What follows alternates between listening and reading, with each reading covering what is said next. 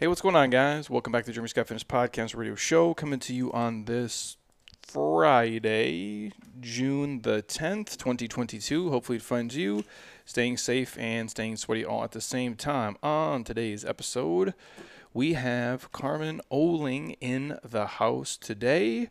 But before I jump in and harass her, just a quick reminder um, the Jeremy Scott Fitness app is live right now. If you guys want to check it out, we've been loading everything into there. So, actually, we have a new uh, hybrid high intensity program that is kicking off here. I believe Sunday night we'll drop it. It'll be live for you guys on the looks like the 13th. Again, if you want to check it out, the first month is a buck. Yeah, it's just a dollar. Pretty sick deal. JeremyScottFitness.app. You guys can pick up everything. My weekly workouts are in there if you want to go through that misery. But again, we kind of break down everything inside of there. We have nutrition tabs, mobility, upper body, lower body, you name it. We have a ton of stuff coming down the pipe in there. But if you want to work with us, it is not only the most economical way to do it, but the most accessible. We've put a lot of time, effort, and energy into this thing. I think you guys will dig it. And again, for a dollar, you know, how wrong can you really be? So if you guys want to check it out, journey's got jeremyscottfitness.app, that bad boy is live. There's already a ton of programs in there. It doesn't matter if you're at home, you train in the gym, if you travel, we got you guys covered.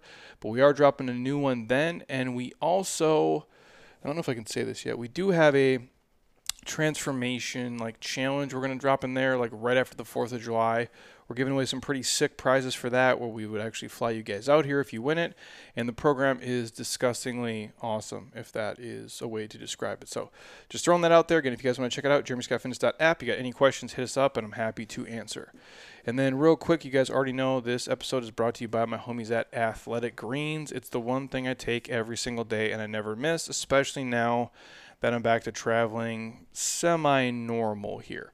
If you guys have never checked it out, Athletic Greens really is a way to kind of supplement the gaps in your nutrition. So if you eat relatively well, but you're not getting all the micronutrients in, this is a nice thing to kind of cover the bases you're missing when you eat real food. You can't just eat like garbage and then obviously take this and it's not going to work miracles. However, if you're trying to be better, but you can't eat, let's say, five to six servings of greens a day, this would be the thing I would take into your life. So if you don't want to take 14 different pills and a crappy multivitamin, this is what I would throw in. There's probiotics in here, digestive enzymes, and a ton of other awesome stuff. That's why I take it with me everywhere I go.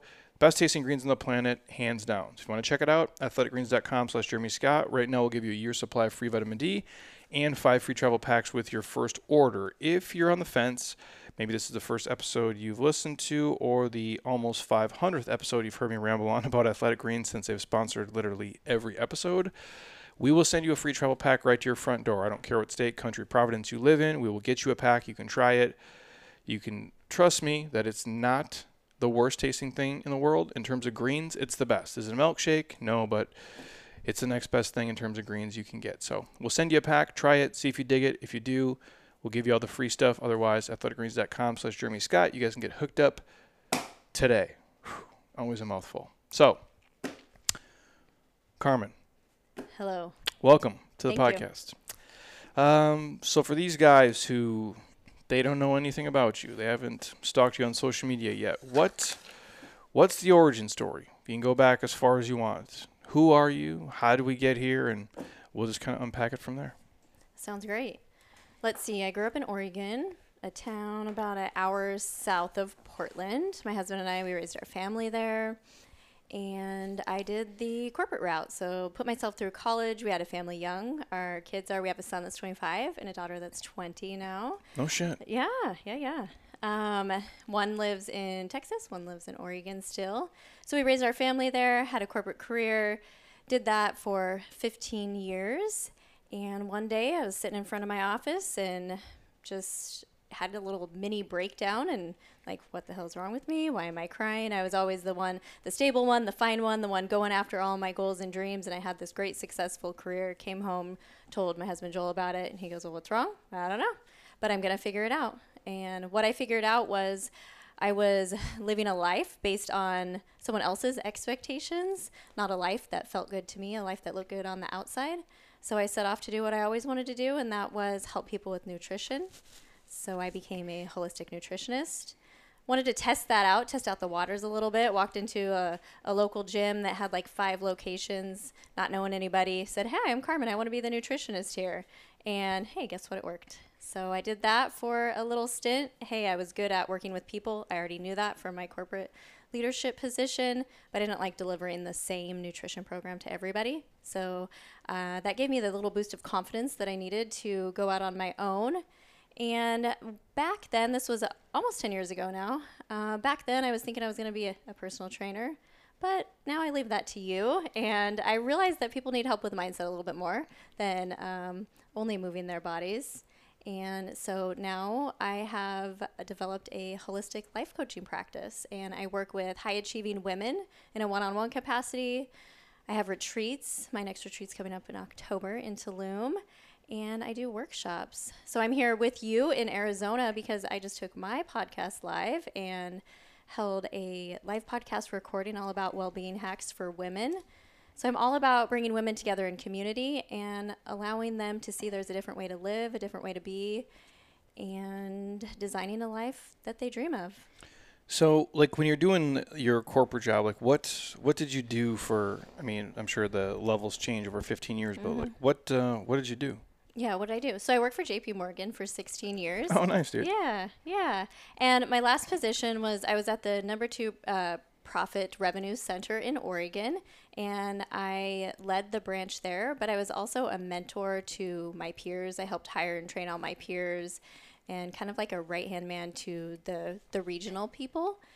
And it was it was a great job. Um, I loved coaching my teams. I loved seeing them being successful in their careers. So I've always been a coach, but it just it wasn't fulfilling for me anymore. And like you just was it like a gradual thing? I'm sure over time, or was just one day you're just like, fuck it, dude, this is not, this isn't the thing anymore. Yeah, it was a little gradual over time. I thought by um, changing the office locations and getting a new challenge was going to be the thing that I needed, but realistically, it wasn't. It was actually a complete change because I wanted to do something different with myself, with my life. In that job, primarily. I wore a black suit every day. I operated in my masculine energy every day, which just means it was like forcing, controlling, powerful, and not a lot in my feminine energy, that creativity, that softness. Um, and that was something that I was lacking. And so I wasn't having a lot of congruency in my life. So in, at work, I was one person, and at home, I was a different person after I left, it's it's kind of funny. Um, one of the women that I became friends with that I mentored, she told me, you know, they would call you Cruella de Vil. No shit. I mean, I guess in that setting, it's like a good thing, I suppose, but that's kind of fucked up, like in another one. Yeah. So that was always the teams that didn't work primarily under me, the ones that I would come in like temporarily and I would implement my style of uh, coaching and leadership, which was super high expectations. But the staff that worked under me, they loved working under me and they really thrived. I remember one time I was uh, I was managing out an employee that just it wasn't a right fit for him. And he sat in my office and he cried and he said, I know where this is going, but I just have to tell you that you've been the best leader that I've ever worked for as I'm in the process of like managing him out. I like thought firing him. Yeah. Yeah. Yes. Yeah. Yeah. Yeah. Yeah. How much does that suck though when you have to fire somebody? Yeah, it, it was real challenging. I um I often didn't have to fire people, so he and eventually found a different position, and he was able to transfer something that fit his skill set a little bit better. I only had to actually fire one person, and that person just had just blatant like she would ask for a day off and I, and I would not grant it to her for whatever reason.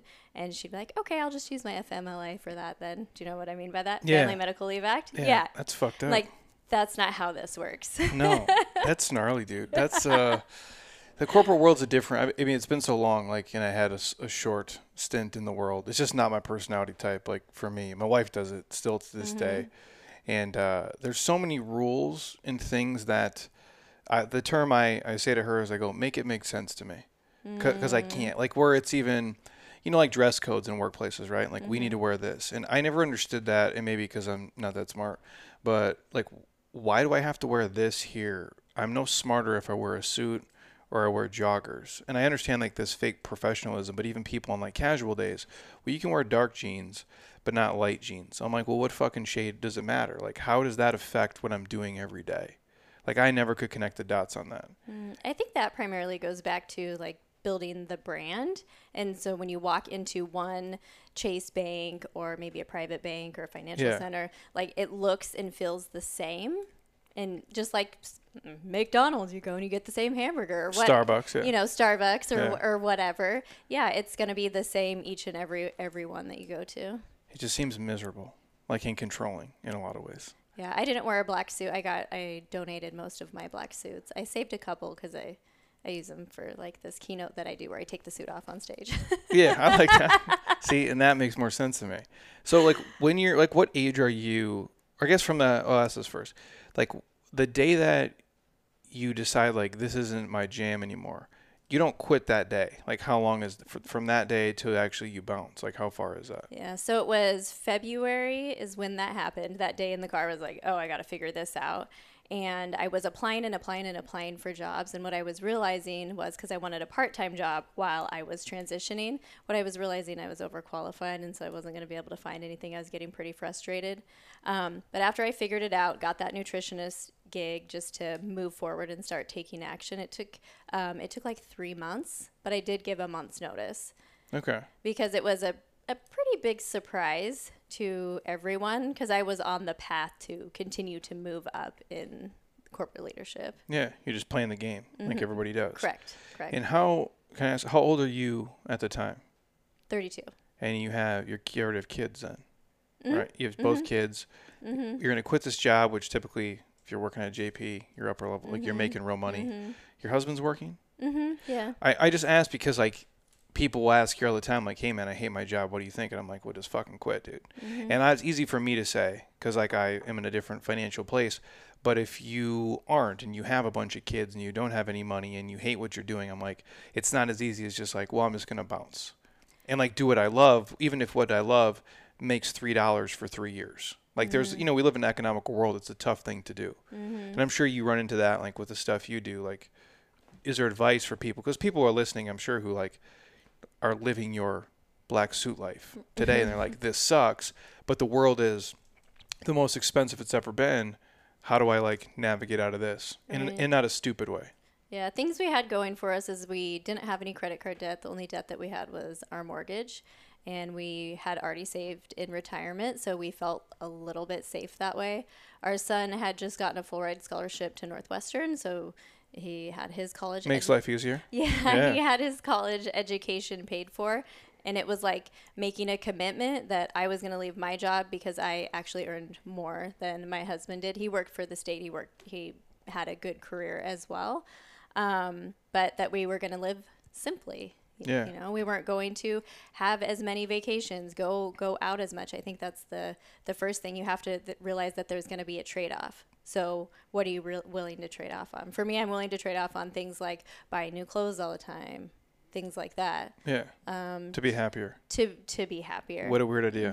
Mhm, That's mhm. crazy. Yeah. Well, even now, so we uh, uh, to fin- to go back to my story a little bit. After our kids moved out of the house, we decided to sell our house that we lived in for 15 years. We sold all of our stuff or donated it, and we moved to Colorado Springs. So we lived there for two years, and we moved in with just all we had was a bed. Oh, maybe we didn't have a bed at that point. We had kitchen stuff. Yeah. the important shit. Yeah, yeah, we had kitchen stuff because you gotta cook, you and, know. and why Colorado from Oregon? so, have you been to Oregon? Yeah, a million times. Oh, My wife is from Washington State. Oh, that's right. I think you told me that. Yeah, so we Um, fly into Portland all the time. okay. It's not my favorite. No, it's gray skies. It's depressing as and rain. hmm And so we wanted sunshine. I said, let's go to Arizona. I, I'll maybe rephrase because she's my life. My wife's gonna listen to this and she's gonna smoke me. if it's Bend, Oregon, I could do. Love it. Yeah, Yeah. 'cause, like- Bend is like Colorado Springs. Okay, so you fly into Redmond, which is like, hmm the, like I don't even. It's not even like a real airport. I mean, it is, but they're like your rental car's out there. Just hit the alarm and you grab Mm-hmm. it. There's no security person. There's nothing. It's a joke. It's amazing. I love it. If I wish every airport was like that. And then like we've stayed in Bend or Redmond a million times. That I can do. It's sunny. It's too cold for me because I'm soft. I live here. It's 110, and that's what I do. I go, but that's awesome. What you're saying is like the other side of the state. Mm-hmm, mm-hmm. It's not sunny. No, it's gray skies all the time. So we wanted more sunshine. And Springs, Colorado Springs, has over 300 days of sunshine. Per No year. shit. Yeah, Yeah. it's great. So even in the winter when it snows, then they're great at clearing the roads and then it's sunny again.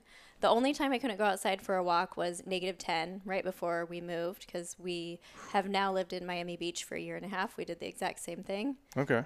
Moved to Miami Beach. Yeah. Yeah, yeah. So now we're trading some of those things, some of those material things that I talked about for our cost of living is higher in my in Miami. Because you live in like what, like Miami proper, like Dade, Uh, like. we live in South Beach. okay, yeah. yeah. So it's yeah. Yeah. So it's I mean, what's a what's a one one in South Beach these days? Like 550k for a one bedroom, one bath, probably, maybe more. uh yeah, yeah. Isn't Yeah. it fucking stupid, I- right? It's crazy. That's insane, dude. yeah. Now it- not the now's not the time to buy. So we lease. Yeah. Yeah, that's nuts, man. But it's again like if anybody's ever been like South Beach is its own thing. Mm-hmm. Like it's just different. It's a different. I call it my bliss bubble. Yeah. So there's the party scene, or there's like where we live. We don't drive, which is great because gas prices are high. We walk or ride our bike everywhere. My husband's a massage therapist now, so instead of working his corporate job, corporate corrections, Oh, so he bounced too. he did, yeah. How long? Like, Yeah. but how long he stuck it out? Way longer than you, though, right? Not very much longer, only a couple of years. He had always wanted to do that, but he wanted to provide that stability. He didn't have that growing up. He grew up in Stockton, poor neighborhood, you know, didn't have a lot. So we wanted to make sure and provide that st- with that stable job with the kids kind of mindset. Yeah. And so once the kids were gone, then he's like, I'm going to do my thing. That's crazy that you both did it too.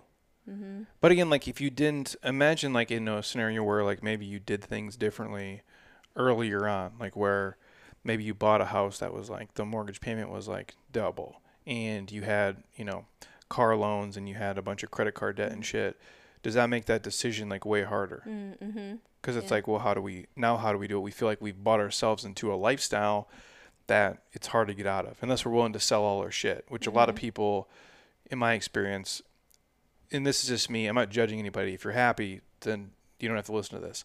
But if you're not, though, you sometimes buy into this life where if you just had like not as fancy of shit or less stuff, you could have way more happiness and way more freedom. And I know that sounds counterintuitive because like we're we live in this system where it's like, well, if we- just I get this house and this house and this car, and, and that game first of all never ends.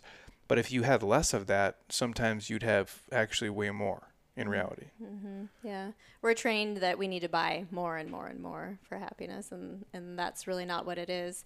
A lot of people ask us how how were we able to do that, and it just creates such a sense of freedom in our life. We're not tied to any one thing now. How we made it to Miami Beach, we were supposed to go to Tulum for my birthday. My passport renewal didn't come back during COVID, and I just googled warmest beach in in the United States. We went there for my 40th birthday. And I was sitting on the couch at home back in Colorado Springs, and my husband looked at me. I said, "He said, I think that's your beach," because I'd been manifesting like I want to wake up more days than not by the beach. I, I didn't know what the heck that meant, Yeah. um, and I just looked at him. I said, "I loved it." He's like, "Me too." And our lease was up in Springs in the next month, and we just decided to move. But we have the freedom to do that because we're not tied to things or people or letting go of those attachments was the best thing that we could ever done. It's him and I were devoted to each other and we're just trying things out, getting curious and seeing how we can like serve and help other people. And your kids are old enough to where like they do whatever. Yeah. Yeah. Yeah. Yeah. Which is helpful too. Uh-huh. 'Cause if they were young, it'd be a bigger pain in the ass. But what a great opportunity. And I, I always think of this like, what a great opportunity to look at raising kids and schooling our kids in a different way through experiences. So if someone had younger kids that was school aged and they wanted to do something like this, why not? And why not like expand your kids' minds and horizons right now instead of just staying in the same city where that's all that their mindset is about? Why not expand it and so they can see what's possible? You're going to give them so much more for their life. Agree. Uh, the only thing I think would suck if I'm like if I'm a kid, I'm like, if I have my friend group and I like them, and I know when you're a kid, it's like these are my friends forever, and then you grow up and like you probably talk to two of those people, maybe if anything. Mhm. Um, I do agree with the experience thing though, because I think what we do a disservice to kids, we sit them down in a chair and we say, sit here and learn this shit, and most of it's worthless shit in my Mhm. opinion, and you have real no real life experience whatsoever. Mhm. So it's kind of funky way to think about it. Yeah. Well, you would ask me like, what if you made these changes earlier? And one of the reasons I didn't make these changes earlier because my mind wasn't expanded. I hadn't had the opportunity to see what else was available to me. and be in those environments. It wasn't until I started putting myself in environments, going to events, being in rooms, joining masterminds, seeing what really what was out there, starting by reading books, listening to podcasts, and just kind of working my way up to expand my mind to be like, wow, there's so much more. And that, you know, like when people say like infinite possibilities, abundance is available to you, a lot of people are like, I don't really understand what that means until you can experience it. Well, and I, so I had a conversation the other day with a guy who was here. We were talking about the internet and the good, the bad, and the ugly of it. And I'm like, I will never bag on it because it's allowed me opportunities to meet a million people, you and right. you know, eight million other people. But I think about it if it was 40 years ago, or even for me as a kid, I never saw anybody doing the shit I'm doing today. It wasn't a thing. Mm-hmm. And if it was, I couldn't see it. So I didn't have a belief system in like, well, I can, you know, be wealthy one day. I can be free one day. I can be my own boss one day. Because I never met anybody who was their own boss. I never met anybody who wore a baseball cap and, you know, fucking workout clothes to work every day. You know, like I just never saw it. But then all of a sudden you get older and like you said, you can get into whether it is a like an event or a mastermind group and you're seeing people who are similar to you doing the shit you want to do and you're like, well, I for me it was just seeing somebody else do it. I'm like, well, if mm-hmm. I if they can do it, shit. I'm like, they can't be that much smarter than me, and even if they are, I can probably work harder and I can do it too, mm-hmm. which is kind of cool. Mm-hmm. So how do you get into from all that? Like, so you move, you start the, you know, I'm going to go into the kind of the nutrition field and kind of the fitness field, and then like I'm going to expand it because at the end of the day, to me, it's all the same stuff, right? Like we all do similar things, and what what do we teach here? Fitness, but it's not just fitness. Like it's it's deeper than that. And you know, it's the amount of time we have with each person, and like how can we get them to just basically be healthier, happier, and have the best life possible. It's, it's kind of what right. we try to do. Now, for us, fitness happens to be the it's the magnet that draws them in, and we can sell them on that. It's a sizzle and steak, right? Mm-hmm. Like we can share the bullshit whether people come in here because they see some stupid video of me shirtless or not, who knows? I go, but if that's how it draws them in, and we can give them, I guess, what they want, but also like we can feed them what they need once mm-hmm. they're in mm-hmm. here. So as you're going through your journey, how do you niche down to I'm going to work with just women and like not dudes. I mean, I know dudes are stupid, so I get that. I go, but in general, like, how do you just go? This is who I want to work with. This is who I want to help most. This is, you know, who I resonate with most. Like, how does that process work? Mm-hmm. Uh, 100% because that was me. I wish I could have found me back then yeah. earlier when I was quote unquote doing all the things when I was doing a my morning routine, you know, which was really more like a checklist back then. It wasn't really what I do today and I was exercising and eating good and and you know, working hard and being successful and being the best mom and the best wife and doing all doing all the things but yet I was still feeling un, unfulfilled and thinking about it now, it's just there was just no congruency in my life. It was like I was leading, you know, two different lives and I didn't even really know what I wanted. And so in thinking of that, it's like these women, I can relate to them so much because that was me. You lived it. I lived it. And when you're in that world that a lot of these women in your meet, that you have no group to talk to. Right. Nobody. Right. So like what when you're like in your corporate life and you're kind of living this kind of split reality or whatever you like you know it's but i think everybody does that right? I mean most people in the corporate world like you have this you're this person and then you're this person. And i don't obviously i don't live that. Like what you see is what you get mm-hmm. all the fucking time. And i'm free in a way most people are not. And i feel bad because like i don't want to not swear or not do because this is it's just who i am. It feels like it's work then and i don't want to do work. So you don't have a group to talk to at all? Do you talk to your friends at that point, or like no, because they're living the same life you are, and it's just not a thing yet? Yeah. So the challenge was I was always the one doing the thing first, getting being healthy first, doing whatever fitness competitions, being really super successful in my career. So uh, everyone in my friends circle was really looking to me to do it. I remember one thing that this thing this just sticks out in my mind. Looking to make changes in my life i wasn't drinking alcohol. It's just a normal thing. Just sometimes i, I don't drink alcohol. Like i don't it's not every day i'm going to happy hour right? Yeah but except in that now is like you're super weird if you don't do that. Right. That's the fucked up part yeah, right, right. Yeah. We could go down a whole rabbit hole on the alcohol thing, mm-hmm. but I remember this one time a friend, a quote unquote friend that I had. We were, I was at the at the bar with them. We were we were out to eat or whatever. Everybody was drinking, and she looked at me. She's like, "When's Fun Carmen gonna come back?" And I was like, "Wow, okay, well." I'm going this way. And so that's when I had to start surrounding myself with different people. That's when I had to start getting in rooms. I would I would set a goal to go to two events every year by myself. Like personal development. personal development events and make connections, like actual intentional deep connections that I have to this day with at least two people. Because I knew that I couldn't do it by myself, that I I needed some help. I needed some like inspiration, something to keep me going because there are always always times when we're not going to believe in ourselves and we need someone to help stand up for us and believe in us and like you know kick us back into gear and get us going again we all need that sometimes And to go back to your friend who said you suck when you don't drink booze, Mm-hmm. are you like that much different when you drink, or not really? You know what I'm saying? Like yeah people will always be like, well, and for me now, it's like it doesn't matter because I've been in this life so long. Like people just know what you're getting. Mm-hmm. But there was a different version of me a million years ago, where like, oh, you're not going to come out and be fun. I'm like, well.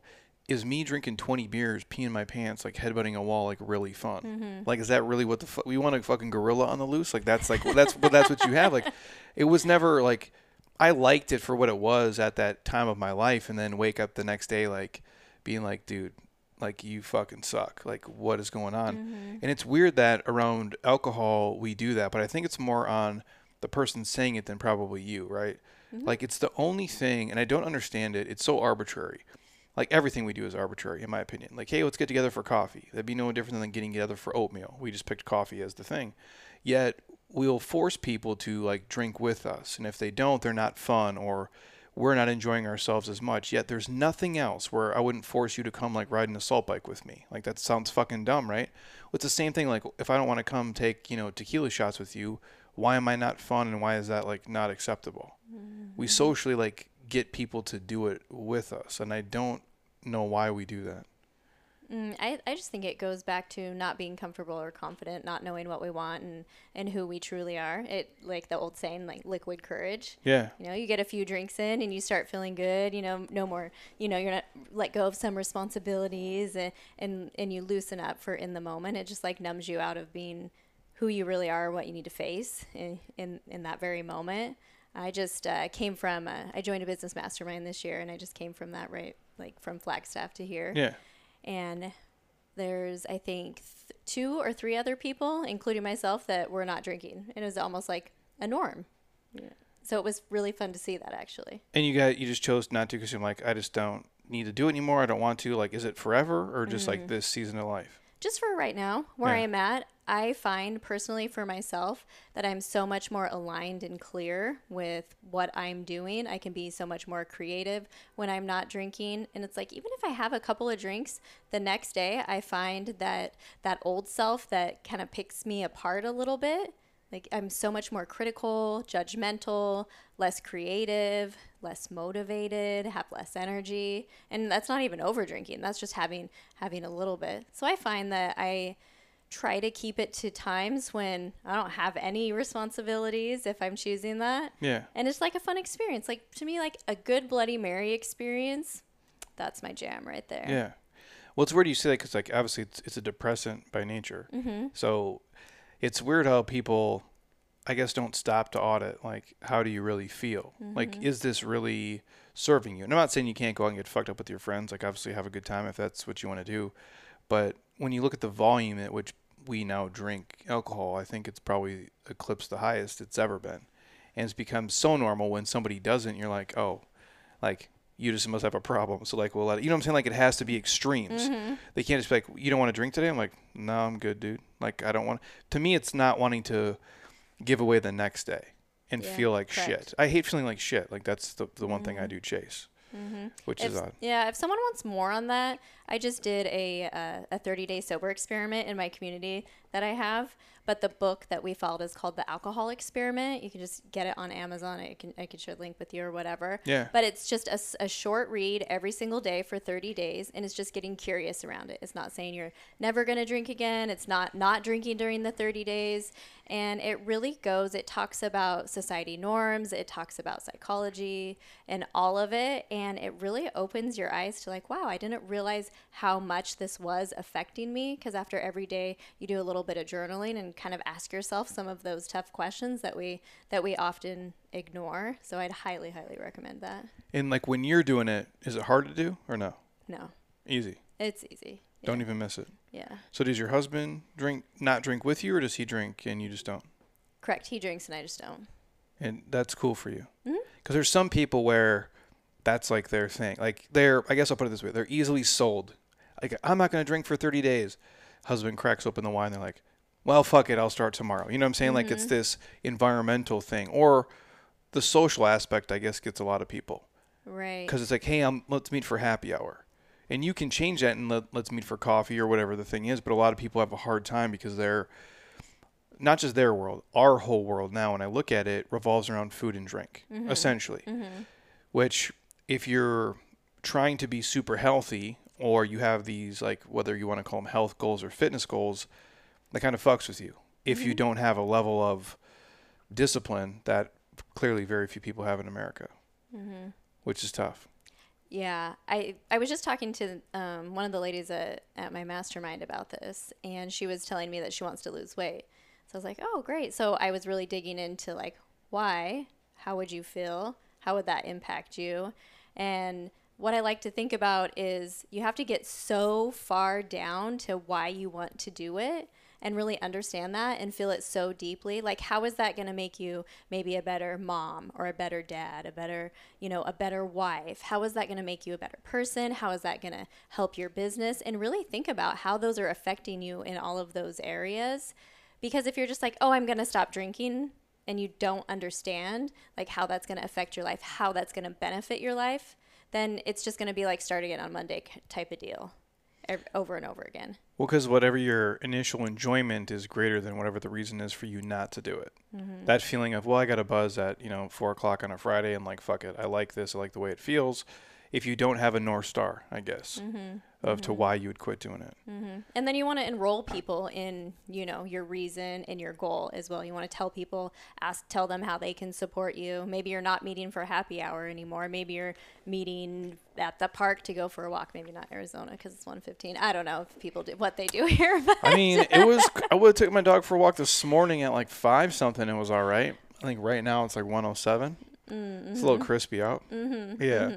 Well, it's weird. Like I just I think of the booze thing because I'm not against alcohol. Obviously, like if I'll you know if we go somewhere fun or if I'm on a beach or I go to a ball game, like I'll have a beer. I'm not the go home and watch TV and have a drink mm-hmm. person. I'm a fucking grown man. I've never done it once in my life. Nothing against it. It's just not my thing. Yet, I think for a lot of people, it's probably the thing that holds them back the most from mm-hmm. so many goals because it's their their uh, their life revolves around it, whether they realize it or not. And it's like it's to me the the drinking stuff. And I don't mean to make this an alcohol podcast, but it, it I'm I'm curious like how you think about it because like you can wander into debt. It's not that hard. Like you can wander into being overweight, and you can wander into, you know, oh I only drink you know once a week too. You're having drinks every single day. And I'm not saying you have a problem, I go, but do you think it's making your life better or worse in the long run? And it's very few people I meet who drink habitually every single day that that's actually a plus to their life as opposed to a negative. But it's hard to look at that in the mirror when it's something you enjoy, right? Like when you're doing something like that's detrimental to you, like you put your hand on the stove, you burn it, it's hot, you know it's stupid. In the moment, drinking is always like this thing where like we feel good while we do it, and then yet a year goes by and you know we gain 12 pounds and now we have all these other shitty habits because of it. Mm-hmm. It's kind of crazy. and our relationships are worse and our self-talk is worse. And really I think what it comes back to is that it's easy. It's the easy choice. And so we're comfortable. We're comfortable with where we're at and we're scared what's on the other side when we push into being uncomfortable because most of the people that I work with, they have a problem with control. They want to control everything and control gives us a false sense of safety. I'm familiar. Mm-hmm. Yeah. yeah. My name's on the building. Yeah, I know. I know what it's like. Yeah.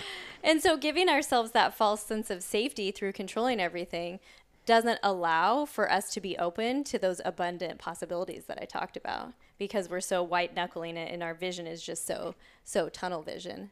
And so we go back into those patterns that we have and we have to really like be so super self aware through asking ourselves better questions each and every day to bring that awareness back up, to be focused. And that's how you start being disciplined, like what we were talking about, that most people aren't disciplined. Figure out what the fuck your why is, like that deep down why that's actually gonna make a difference in your life. And then ask yourself questions that support that each and every day so you can be disciplined for it. And just know that you're gonna make mistakes and when you make mistakes, instead of judging yourself, just step back and just be a witness of what happened. Oh, that happened. I see. This is a pattern for me. When this happens in my life, I drink. Or when this happens in my life, I eat the shitty food. Or I go in inward and I beat myself up over something. So next time this happens, I'm going to be more aware and I'm going to choose to do the new the new thing. And so when you talk about journaling and the way that like we say it here is just you're self auditing essentially. Mm-hmm, mm-hmm. Like I have a my own ghetto process of how I Mm-hmm. do it, and I'm a dude, obviously, so it is what it is. But when you say that, like when you're working your corporate job and you are kind of conflicted in what you want to do or really don't know maybe are you doing that during that process like you're Mm-hmm. auditing your life like you're waking up and saying hey this is what I want to do today. This is not what I want to do. This makes me happy. This doesn't make me happy. Or was there a point where you got so busy, career, kids, everything, you just you sometimes put that to the side? Uh, for me, it was a little backwards. So I got so busy with all the things, and then recognizing that I I want to improve my life. Primarily, I was thinking I wanted to be a better leader. So I heard about uh, morning morning routines, and so I started doing one. It was more like a checklist back then instead of a ritual. Basically, the difference between routine and ritual is like a, a, a ritual you can actually fill into. You're embodying it. You're fully present. A routine is like, okay, check, I did the thing, and like, okay, gold star for me, which doesn't really get you very far. Like brushing your teeth. Yeah, yeah. It's just routine. Yeah, Yeah, yeah, I exactly. Um, so I would do my routine, and it would be uh, I walk every morning, I meditate, and I uh, write in my journal. At that time, I didn't have a good free writing practice. Free writing is basically just like where you just let your pen flow, and whatever comes up comes up. And that takes practice um, of years and years. I would use journal prompts. So questions that would get me going. And sometimes the questions would be the same. Like in a journal, I would buy, say, like off Amazon or something. What are three things that I'm grateful for? You know, that's a, a common one that you would find in there. Just to get that practice going. And then once I realized, like, this isn't actually doing anything because I'm doing these things, but I'm not taking action. I'm not making change. I'm not using this routine. It needs to be a ritual so it can be a catalyst for change. It can be a catalyst for growth because we can all listen to the best podcasts, read the books, go to the events. But if we don't say, what does this mean to me? And then take action on something in our life, we're just always going to be in the same spot that we're always at. And do you um, obviously what you do now? I'll ask this first so people know what the fuck I'm talking about. Like, what is it like? And I think people are grasping. Like, what do you do like now? I mean, that's a loaded question for sure. Mm-hmm. But you work with women, and what like what do you, what does that look like? Or who is the kind of the demo? Just so these guys can you're painting a picture mm-hmm, basically. Mm-hmm.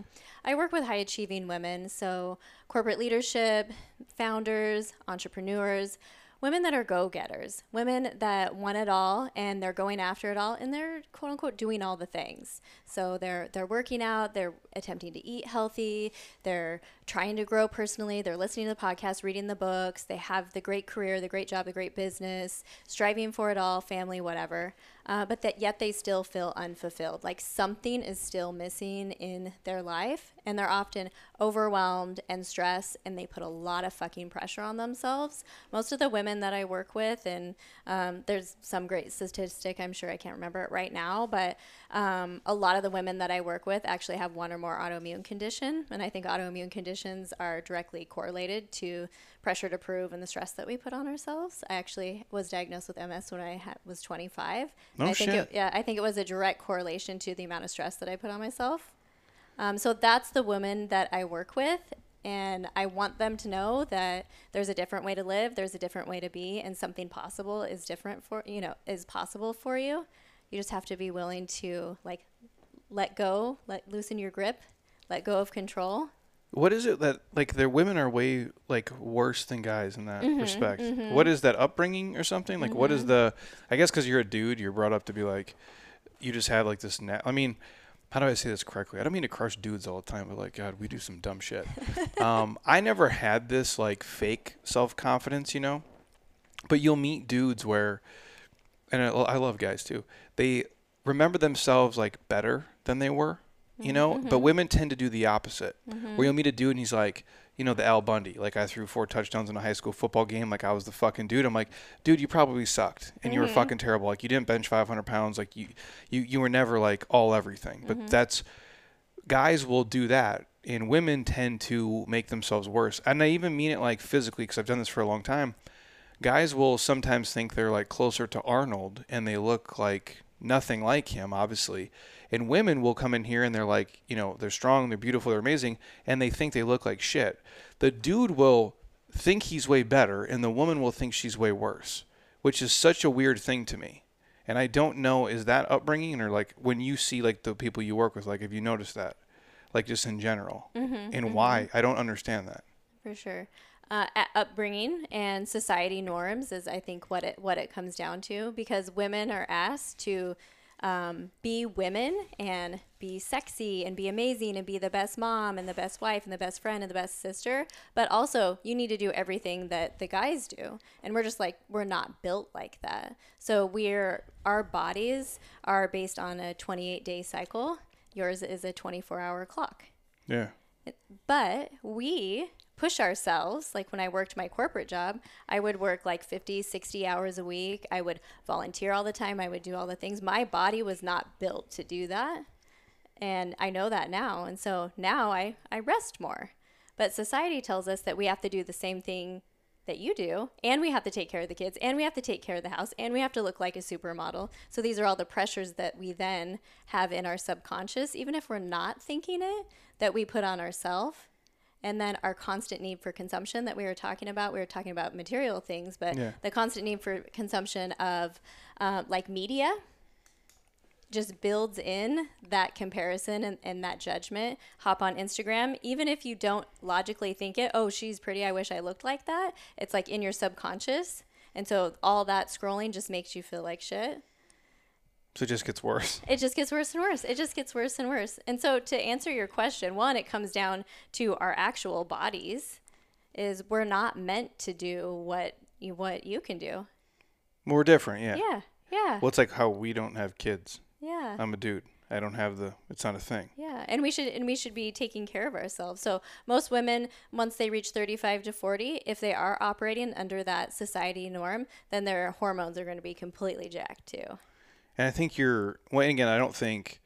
Well, again, the world was different 100 years ago too. Mm-hmm. Like the the system we have set up, it's it's so busy, it's so demanding, it's mm-hmm. so stressful, and for you, if it's whether it's corporate America or not, you're trying to. You're again. Let's say it is your corporate job. You're climbing the ladder, and you're trying to do all these things. Where maybe you're a dude, you're not trying to do all the things. Mm-hmm. Because like I'm a dude. Well, I'm maybe I'm different. I don't give a shit about mm-hmm. most of the stuff, and I think kind of some dudes fall into that category too, or can they get away with more shit? Because there's not as many responsibilities on a dude. I mm-hmm. guess does that make sense? What I'm mm-hmm. saying? Mm-hmm. I think the there is pressure on guys. Yeah, it's different. There is pressure, um, but the pressure to prove yourself as a woman is so strong, and most of the pressure we are putting on ourselves and just like doubling down on it every single day. and like that's just to me that's insane and like but you identify it now yep it's still happening every day, all the mm-hmm. time and it never mm-hmm. stops mm-hmm. And that I think the number one thing that it comes down to is we're putting so much pressure on ourselves around someone else's ideals and someone else's expectations for our life. And we're so overwhelmed and we're so stressed. But it's not because there's too much to do, it's because we're not clear on what we want. If we were really clear on what we want and who we were and what we stood for and what our deepest priorities are as a woman, then those are the things that we would use as our guidepost to make decisions in our life. But if we don't have that guidepost, then we're just going to be going back outside of ourselves to try to prove ourselves, to meet those society standards. And then that pressure to prove that we put on ourselves is just so fucking strong.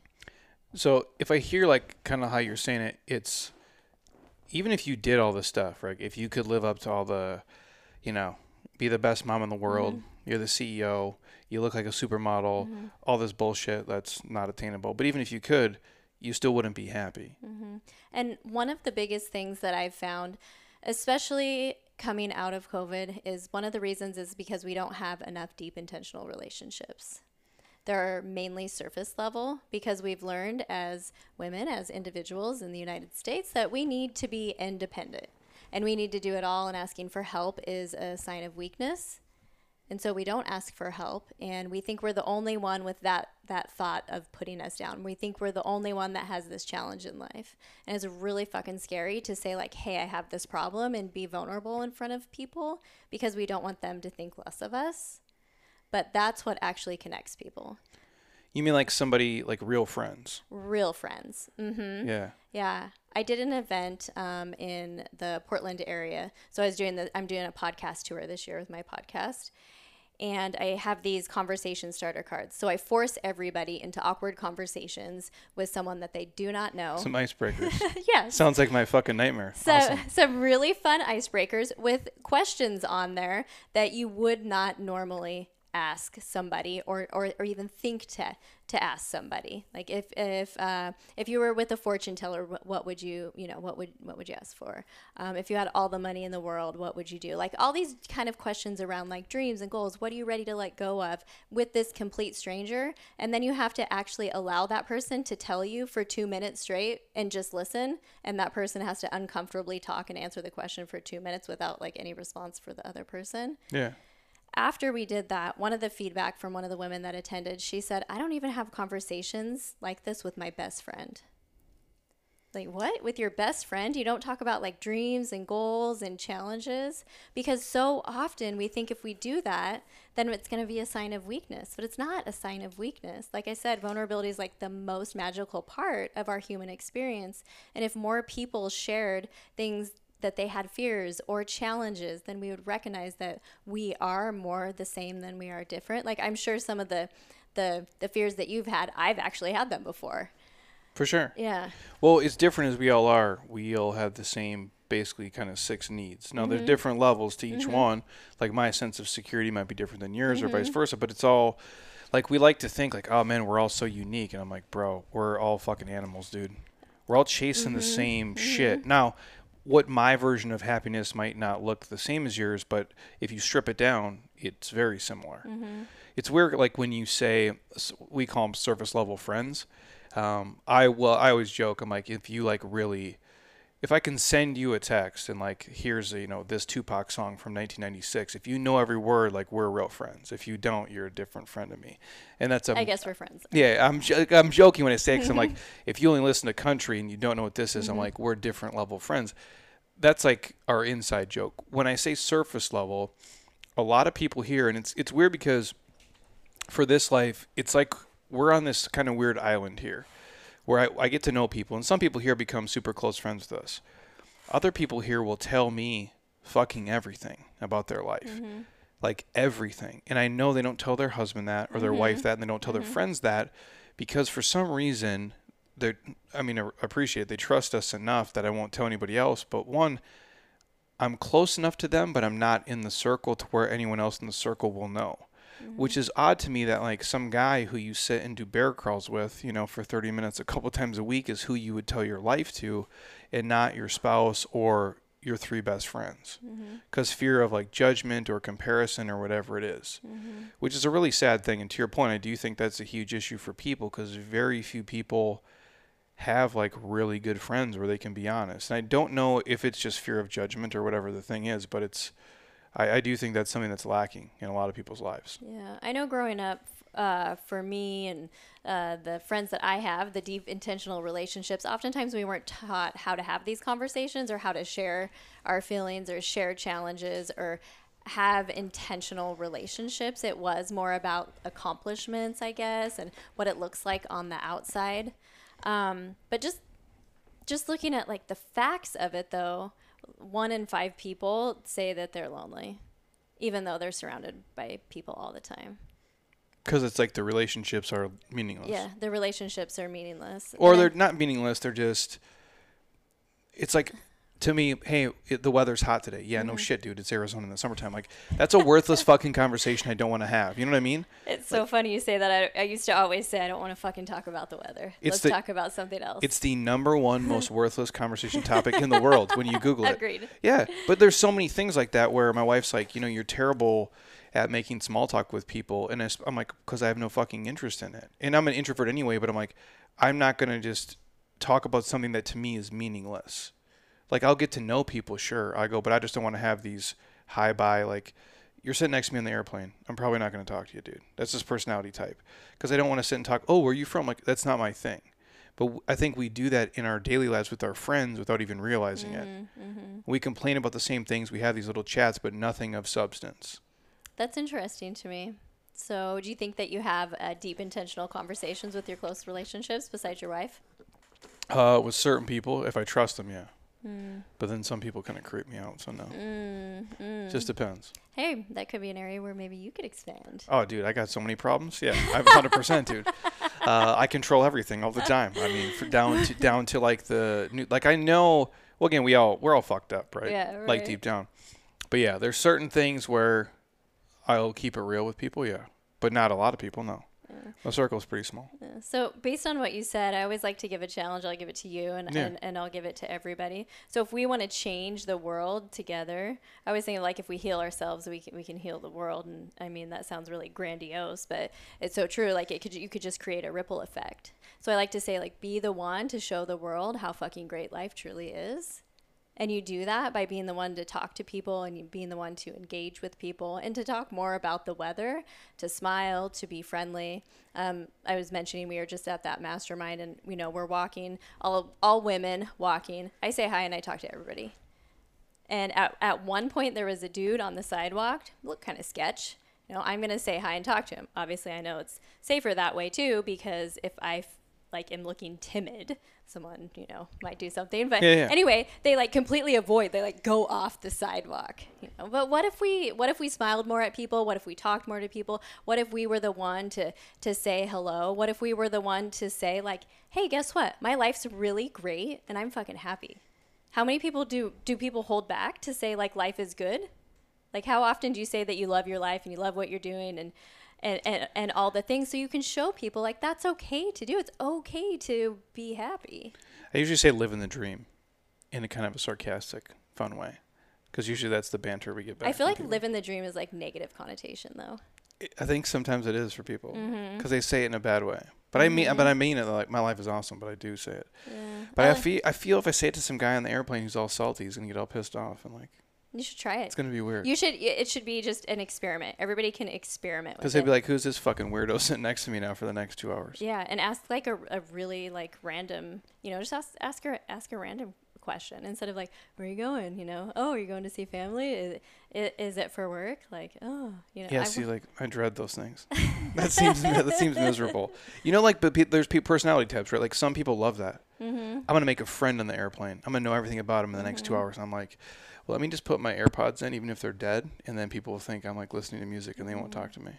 It used to seem mi- miserable to me too. I would be Yeah. the one not to say anything. But it's really my mission to bring this. Like I always say, I want to light up every room that I walk into, and not in a like, oh, I'm so great way, but like when I show up in my fullest expression of myself and I am shining, then it enables you to do the same. It like writes you a permission slip to do it too.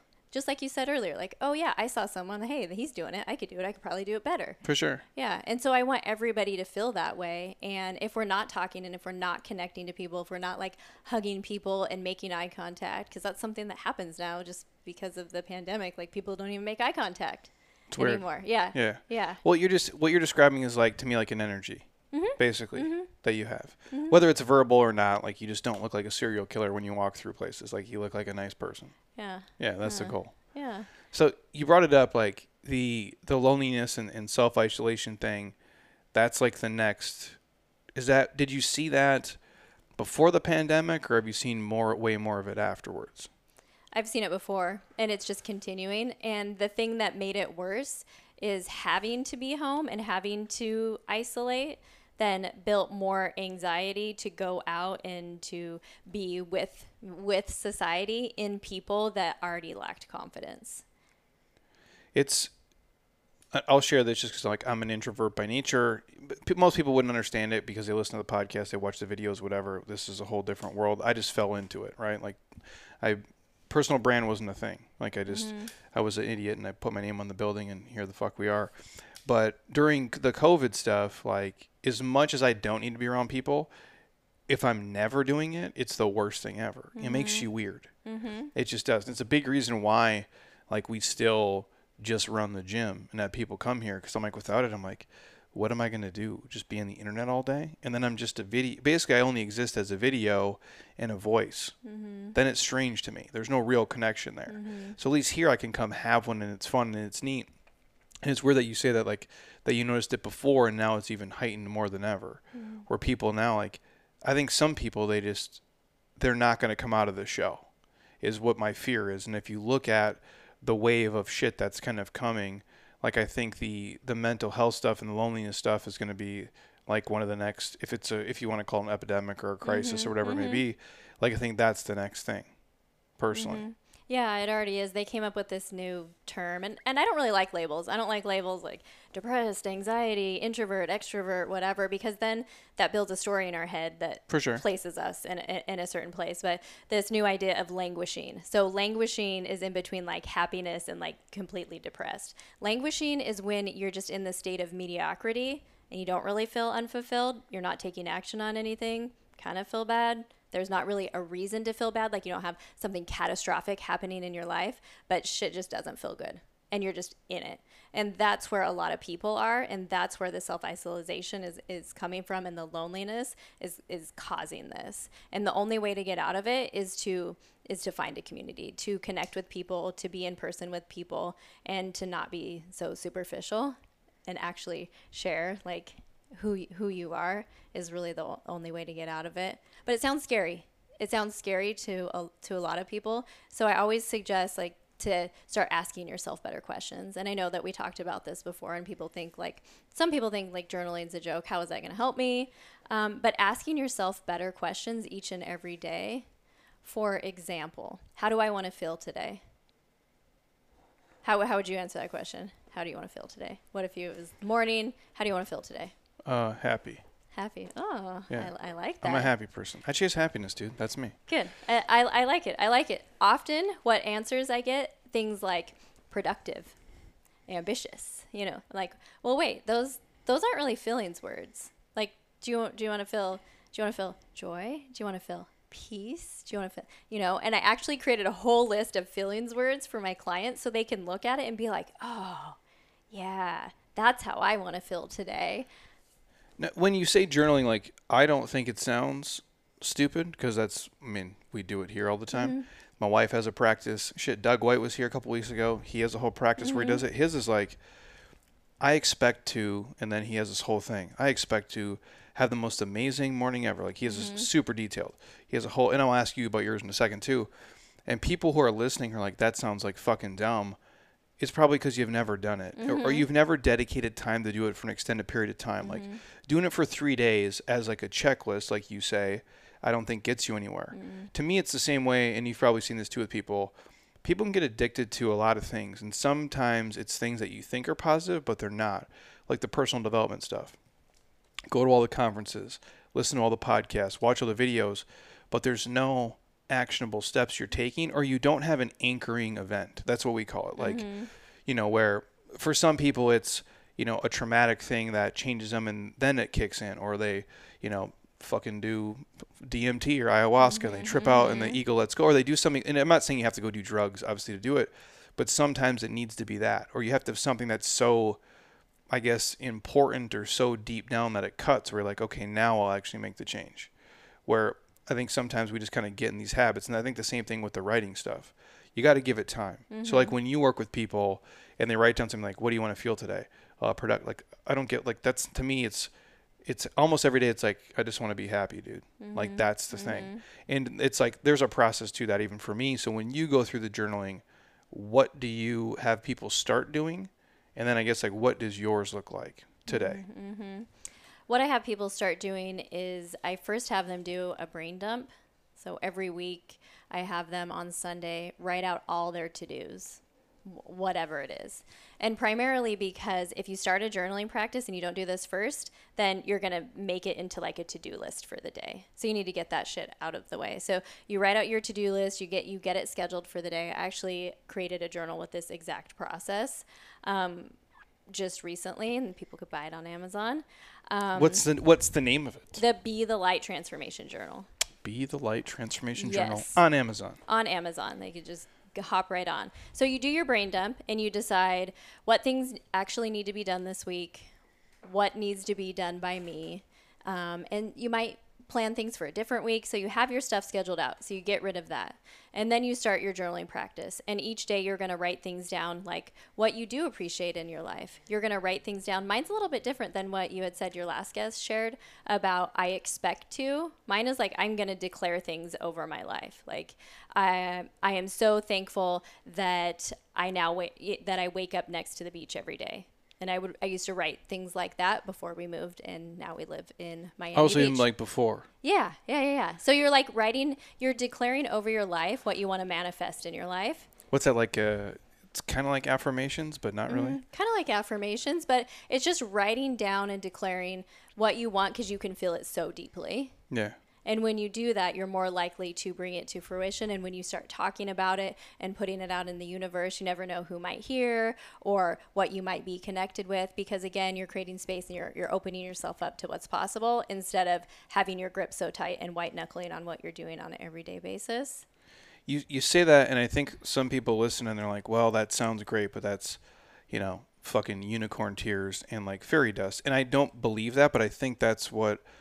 Um, imagine if like if I tell my dad some shit, he's like, "You're crazy." Like you'll think I mm-hmm. sound nuts. I go, mm-hmm. but I feel it though. Like you know what I'm mm-hmm. saying? Like I think sometimes we say things, but we don't feel it. And then there's something you feel, and you're like, "Yeah, this is real. Like this is going to happen." I don't know how, but I just feel it is. And so if I keep saying it and I keep writing it down, like it'll become a thing.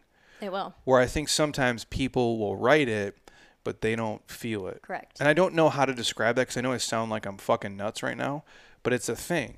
Mm-hmm. Like where I just know. I guess even if it's if it's work shit, right? Like which to me is not that important. Like although I do love the craft of like what we do, if it's even business metrics, I'm like, well, if this is the goal, this is how it's going to be, and I feel it's going to happen. Like mm-hmm. I don't know how and I don't know when. I go, but it's going to, mm-hmm. and that's just how it is. And I'll just harp on it over and over and over. But if I didn't feel it, to me, I wouldn't even say it, Correct. and I wouldn't even write it down, and it wouldn't. It would be meaningless. Mm-hmm. And I don't think what my point is. I don't think sometimes people have a whether it's a belief in themselves or the thing at all. Mm-hmm. And and I guess the question would be a year from now for people that are saying like bullshit like that's not going to work out. Like a year from now if you're in the exact same situation and spot and predicament in life that you're yeah, at right now, are you going to be happy? Often the answer is no. So what are you going to do to change it? And you have to start somewhere. So why not start with this? Why not get curious and try it out and see and see if it actually works for you? And how much of like an investment in a day? What is this? Ten minutes? Yeah, it could be 10 minutes. For example, with my journal, you have your set questions. You write out, you know, how you want to feel, uh, what's going to make you feel that way. Because not only do you want to be happy, but you need to know the activities, the behaviors, the conversations, the people, the rituals that you want to do in order to feel that way. Because it's one thing to say, I want to be happy, and then lead a life that doesn't lead to happiness. You have to actually back that up as well. And then declare things over your life that you know and you feel that can happen. The next page is actually an inquiry question. So an inquiry question is to dive into like what did what did you call it earlier? I really liked I really liked the saying that you used. Journaling was like uh, ah, I, uh, it escapes me now what you said. Do you remember what you said? Uh uh Ah, shit. Okay, I'll think of it. I'm not that smart. Somebody can listen back and hear it. Um, so an inquiry question is really just like a deep dive into yourself, and it gives you time to free write. So, for example, it might be like, do my actions match my aspirations? So that's really like calling your own BS, right? So I aspire for this, I dream for this, my goals are this, are my actions matching it? And you write about that. We do uh yeah like it's well like we say auditing right Audit, Like- that, like, maybe that's what you said, yeah. like if you audit your behavior and your goals Mm-hmm. we do a, a talk where uh usually it's to like the people you work with like president circle of Mm-hmm. AT&T you name it whatever company and we'll go in and they're like who's this dipshit with a backwards hat and a, and a hoodie Mm-hmm. on because you know like I don't look like the typical um dude I guess And the question we always ask is like, well, what are the five things that are most important in your life? Mm-hmm. And we have them list them out. And everybody kind of gives the same kind of answers. Well, it's health, you know, it's my family, and blah, blah, blah. And then I'm like, what is the, the five things you spend the most time doing? And because I'm a fitness guy, health is nowhere near the top five at all. Yet without that, your life is basically horseshit. Because you're not healthy, you don't think good, you don't move good, and everything is fucking garbage. And that's a moment of clarity for most people, where it's like, well, I'm saying one thing, but I'm doing a different one. Mm-hmm. And the the cut and dry of it for me is what you value. Well, what you spend your time doing and what you spend your money on. Typically, that paints a pretty clear picture for most people. And if it is the journaling thing, and I'm a fan of it for sure, if you're not willing to spend 10 minutes on it, but you're willing to spend three hours watching fucking Netflix, dude, like you don't give a shit about your life and where it's going. And that's, I guess, the one thing, and you, I'm sure you see it too. It's the most baffling to me where we spend these disproportionate amounts of time on things that are either no return, like for our life on investment or happiness, yet we know these things suck, yet we don't spend the time on them to improve them, which is really strange to me.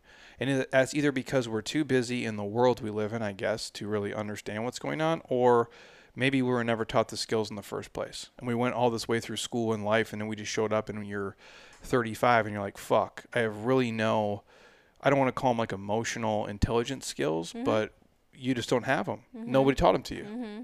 And that's like kind of what, where you come in, and mm-hmm. that's become like now a career, which I don't think 50 years ago, if you did, it was like fucking voodoo. Even now, people think it's, it's gnarly, Yeah. but it's a real thing. Mm-hmm. Yeah. Um, we were talking about talking about journaling, and you said the self auditing. That that was what you said, and I, I really think it is a, a, a self audit, a way to get to know yourself better, because journaling is the is the introduction to getting to know yourself better.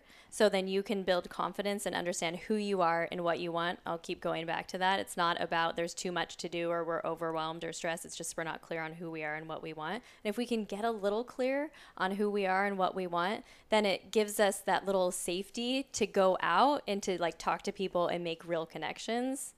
And so that would be like the second step. So start your journaling, ask yourself. Second step, like build community. Maybe it's at a gym, like what you talked about. Maybe you they join a gym. Maybe it's a women's group. Maybe it's a retreat. Maybe it's an event. Anything that you can do. Maybe you're having up leveled conversations with your friends. Maybe you say something like, you know, I don't really want to spend most of our time complaining and blaming, you know, anymore. I want to talk about like our dreams and goals. You want to you want to go to coffee and talk about that? And But you you know like how that goes down, right? Like for most people, your friends are like, "Hey, lady, you're fucking crazy." You know what I'm saying? Like they look mm-hmm. at you like you're nuts, dude. And I guess I'll, I'll in for everybody who who's in that scenario, like you're around with, and I'll just say women because that's who you work with. There's six women at happy hour just doing their thing, and you normally just whether it's and again I'll use let's say Scottsdale as an example. I love it here, it's great, but we're complaining. Well, my Porsche got a flat tire, or you know, it's like it's, it's shit like that, right? Like mm-hmm. they're luxury. They're, it's a problem for you. I get it, but it's a luxury problem. And it's bullshit. And then you're the person who's like, hey guys, I don't want to complain about X, Y, and Z anymore. I really want to have some real conversations about my goals and dreams, you know these other five people are probably like, is she on fucking drugs today? You know, like I feel that's a tough thing for people to do. Like to get the courage to actually do that. As weird as it sounds, mm-hmm. I think most people would struggle with that. Hmm. Interesting. I think Or maybe maybe they Yeah, don't. no, but because my- if, in if my- they if they didn't, it'd be happening all the time. Right. Yeah. So I think where the courage comes from is with the clients that I work with, anyways, in my one-on-one practice, is we build other skills and they see how important this is. And so it's so important to have these relationships because your cons- significant other can't do everything for you. I, For I mean, even if you want them to, it's not going to be fucking possible. No. And so you do have to have these other relationships that are really supportive of yourself. And often we don't, yeah, we don't have the right people around us. So we might have to make new friends. We might have to be like, hi, my name's Carmen. I'm 40 and uh, I want to be your friend. and, it, and it just, just had, a, just a random person at the store. Yeah. Right, random person in the store. No, so go to environment. So, for example, what I did when I moved to Colorado Springs, when I moved to Miami Beach, I got on Eventbrite, I got on Facebook, I started looking at events that were happening where people would be that would be the people I want to surround myself with. Like uh, just like a. It's not random shit though. No, not random shit. So, for Yeah. example, like maybe I'm going to like a sound bath and meditation. And so those types of people would probably be my people. They're into personal growth, they're into taking care of themselves, they're into slowing down and calming their nervous system and not being in a state of chronic stress all day long. Those might be my peeps. I might go to in a I stay away from like networking events, like good old boys club networking events. Those They're all bullshit. those are People just are there because they want to get something from you. Yeah, those aren't the ones that I'm talking about. For example, in Miami, there's this event called Miami Beach Storytelling. Uh, Candace puts it on, and people from the community come together around a certain theme. She has a few people tell their story. It creates vulnerability. In that instant, we feel connected to those people, and the community all feels connected. And there are places like that, and there are events like that. Again, you just have to be the one to look for them. You have to want it bad enough. You have to want to have a change in your life and you have to put in the effort. And so you keep going back to like, well, I don't know if people will be able to do that, but it's just about like how bad do you want it? Do you want to be in the same place a year from now or do you want to make a change? So you have to take action. And so what do you want to take action on? One thing that's most people have to get to like a fuck it point of like, I really need to change this. But wouldn't it be cool if we didn't have to have like that drop dead moment, that breakthrough, that thing where it was like, you know what? Like my life, like how I think right now, my life's really great and I'm really happy. But recently I'm doing like a 66 day challenge for myself because I was like, I want to make like a couple small changes, especially around like calming my nervous system. And so I'm going to do a few things for my day. I'm going to start my day with a walk in the morning, end my day with a walk. I'm going to be in meditation and prayer more often during the day, actually midday, not just in the morning, because I want to see if I can get myself into the, like this super aligned state that's like real peaceful instead of you do it in the morning and then you start your day and then you're like in that chronic state of heightened like stress all day long. yeah. And we've trained our nervous system to do that. So I'm like, I want something different, even though my life's happy and great. So I'm like forcing myself to do something different to see. It's like it's an experiment. Life's just of an experiment. I, I get that. It's I'm, I always think of the lowest like common denominator, and maybe that's a bad way to say it. But the person who they're not happy with their life yet, they're either shy or bashful or timid, mm-hmm. and they're like, "Man, I'm gonna go to a group and have to talk to people and tell them like real shit." Like I just feel like it's a daunting thing. Right. So But so but so is fitness, right? Like where there's people who they'll and I always go back to that because this is what we do. Hey Jeremy, um, they'll message us. I'm you know I got 150 pounds to lose and I need to get fit before I come to the gym. And I'm like, bro, this is what this is what we do. But they feel this apprehension to come because they're embarrassed because of, you know, I won't be able to keep up or whatever. And I'm like, which is not the case. And I think some people feel that in that arena too, and maybe even more so because it's more you're more vulnerable, I guess, to anything because you're willing to put yourself out there and like just share some real stuff. But again, it the, the only way you can do it is to actually do it. Mm-hmm. But that the first step, I think, for most people is probably the toughest. I think one of the things that helps the most and has helped me the most is the hiring coaches, having some sort of mentor because they can help you along the way. They can help you build that confidence. They can give you some of those um, emotional tools. They can help build resiliency in your life.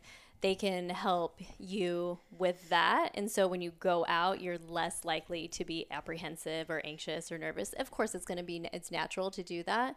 But having some sort of coach or mentor um, to help you along the way because it's okay to ask for help and people want to help people and often we think that it's a sign of weakness to ask for help and so that could be the first step. Maybe you see someone and you know we've been talking a little bit about fitness. You see someone that you know that is an acquaintance and they're pretty fit like hey maybe you could do something for them. They could give you some advice. That could be the first way to like get started on something. Maybe you hire a coach.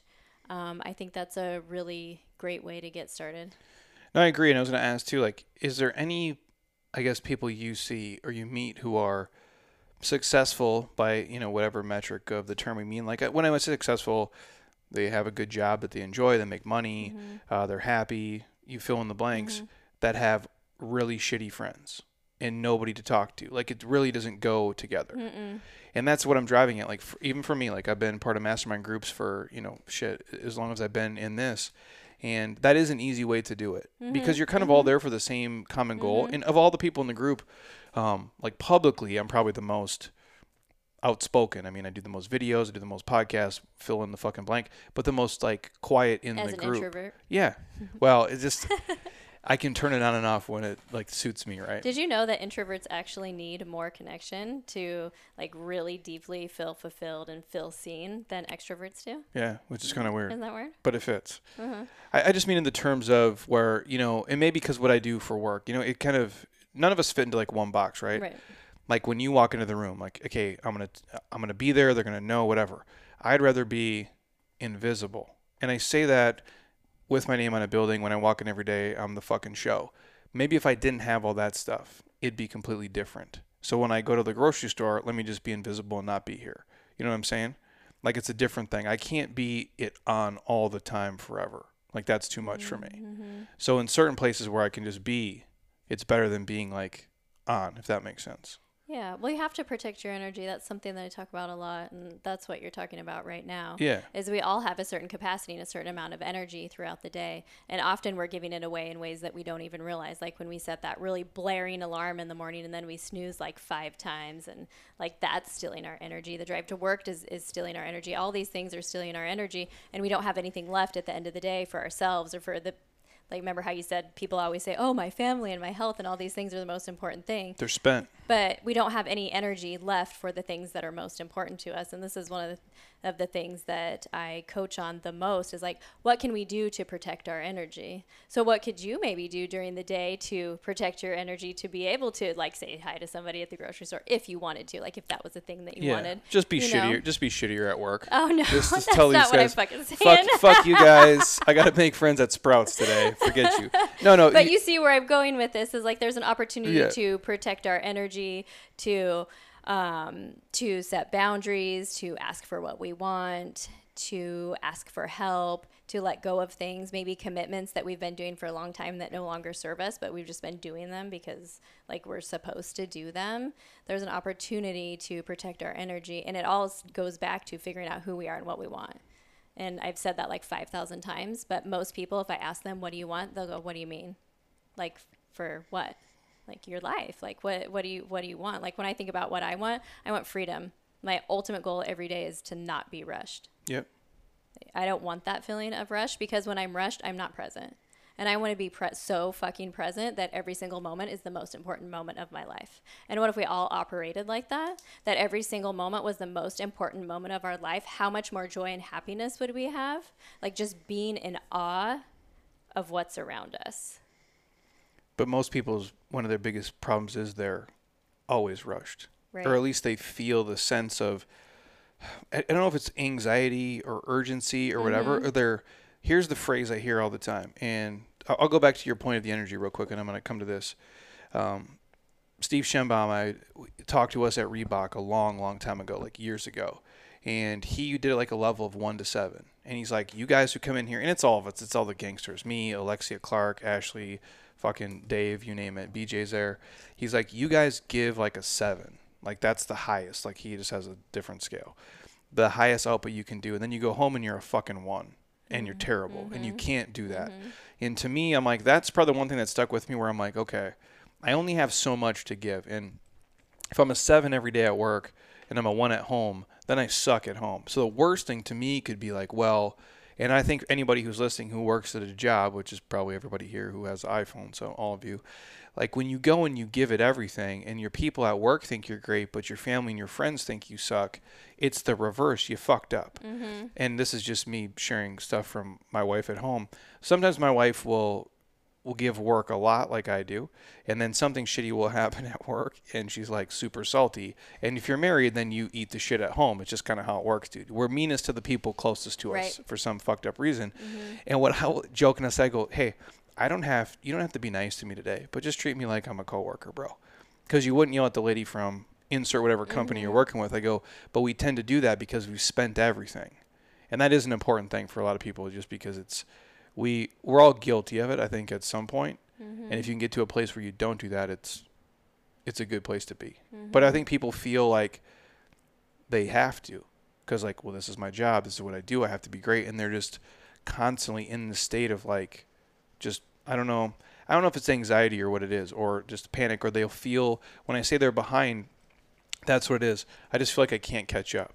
I feel like I'm behind. And I think that's the world we live in now. Like we've created this world of the internet's a beautiful thing oh, I'm behind on emails. I'm behind on phone calls. Here's the fucking newsflash, dude. There'll always be more emails. Mm-hmm. There's always more phone calls, and we're kind of drowning in that. Mm-hmm. And so, to your point, very few people I think could get your number one feeling of I don't want to feel rushed, because I do think probably if I'm guessing 90% of people feel like they're rushed every day, all the time. Well, I would say try it on. Get curious about it and tactically like how do we how do we do this? We do a better job planning planning out our week. So that brain dump idea that I had, you write down all your to-dos. Then it's like, does this actually need to be done? Cuz sometimes we're doing shit that doesn't even need to be done. And we're just doing it and we don't need to be doing it anymore. We need to let it go. It's not even important. Or you That- can outsource Right. yeah, tasks if yeah, you yeah. have the means to and do that that was the next thing. Does it need to be done this week and does it need to be done by me? Yeah.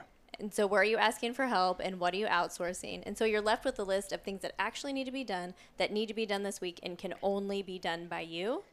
And then you pick a couple things per day. Most people will take that list of, let's say there's 11 things on the list, and they put 11 things on Monday. And because they're so distracted, because there's all these things coming at us that we need to consume and pressure to prove and all the things, that we do half of three things. So on Tuesday, we still have fucking 11 things done.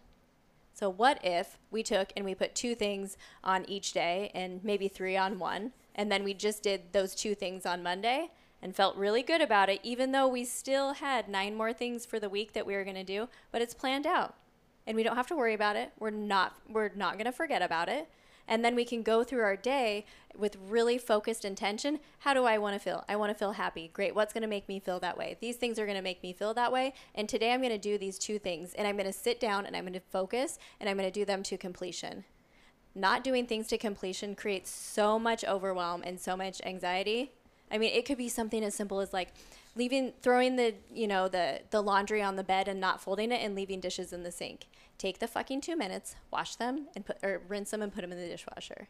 Because if you do that with everything in your life, now you have, you know, like 10 undone things that you have to do and it just builds anxiety. So if you're going back to that brain dump thing, you do the two things on on Monday. Great. Now tomorrow I have three things planned. I don't have to be rushed. I can get all these things done and you build in what's called white space. So you're not scheduling your day. You're, if it starts at 8 and ends at 5, you're not scheduling every minute. You have like 2-hour time blocks in there that you don't have anything scheduled where like you could just do whatever the fuck you want to. Or if a, if life happens cuz guess what? Life happens a lot especially people with like families or if they're in leadership positions there's always going to be an emergency. For sure. you have capacity on that day because you haven't scheduled yourself so tight which also means that you have to say no to some things. Which is a whole different right. animal because a lot of people are yes people right. to everything. Right. And they're not willing to say no. Even to maybe things that seem like they're fun in the moment or the day, but it just really doesn't fit the week you're in or the season you're in. Mm-hmm, Like when we're younger, and I'm going to crush my wife here for a second, she would want to do everything all the time. We got to go to every fucking party, every event. And I'm like, hey, look, lady, um, I'm trying to do something here. And I know it sounds crazy because I'm a fucking loser right now. I go, but in 10 years, dude, this is going to be awesome. And it would be hard to be like, I can't go to that today because I'm trying to do this. And I know if mm-hmm. I go to this, it will be fun, kind of, but it will steal the next three days from me. And a lot of people feel like they can't say no. Mm-hmm. And I don't have that gene, whatever that is. I don't give a shit. Like I can say no all day to a lot of things, but you have to be able to, because you're not. It's to me, it's not selfish. It's selfless, because you have to know like what your bandwidth is, mm-hmm. basically. And Yeah. what you just described, in terms of getting things done, is basically, it's like the equivalent to like a Dave Ramsey like debt snowball. You pay off the debt smallest to Mm, biggest, right. and because it just builds momentum mm-hmm. and that's the thing people miss is like the there is a feeling of accomplishment or just completion but it's just like it's clearing away shit Mm-hmm. from your day instead of letting it just hang around because most of the time the things that we're focusing on is not even the stuff that matters um, and I and I I liked that example that that you just gave um, of you were clear on what you were going for. You were clear on who you were and what you wanted so you didn't go to the event and you said no and most people again are not uh, are not clear on that. So i just want to drill down like how how important that is if no one takes something if you don't take anything else away is like get really fucking clear on what's important to you and what you're going for and why you're going for it and remind yourself of that each and every day and be really intentional. Because what if we started everything each email that we sent each phone call each conversation each store trip each what errand each whatever like with an intention an intention to be present, an intention to not be rushed, and whatever your intention is, whatever you're going for, and being more intentional um, in your day would be huge. Because I think people do things just to do things, mm-hmm. or it's the norm, mm-hmm. and I th- you're gonna change is gonna happen no matter what, whether you like it or not. That's just reality, and you kind of get used to well, we we've always done it this way. Well, yeah, dude, I used to go to Old Town and get shit faced till 2 a.m., but I don't mm-hmm. fucking do that anymore either. Mm-hmm like there comes a point where things have to shift. And I know, and I'll just speak here for people who are with a partner. Sometimes you're gonna have to fight them on mm-hmm. certain things because mm-hmm. sometimes they'll be on your team, mm-hmm. even though you're the, your teammate for life essentially. But sometimes you might have a differentiating of ideologies, and you got to just die on that mm-hmm. hill, dude. I've done it a million times. Mm-hmm. And if you're, you'll win some of them. Some of them you'll lose. I go, but you have to. And I don't mean like you're gonna sit there and have a screaming argument, but just say, hey, this is my process and you have your process and they, and you have a process together but they'll be different as well. Mm-hmm. and say hey if i do this i'm going to be a fucking nightmare the next four days. I mean you don't have to say it like that but that's basically how i describe it. And usually it, it comes to work out.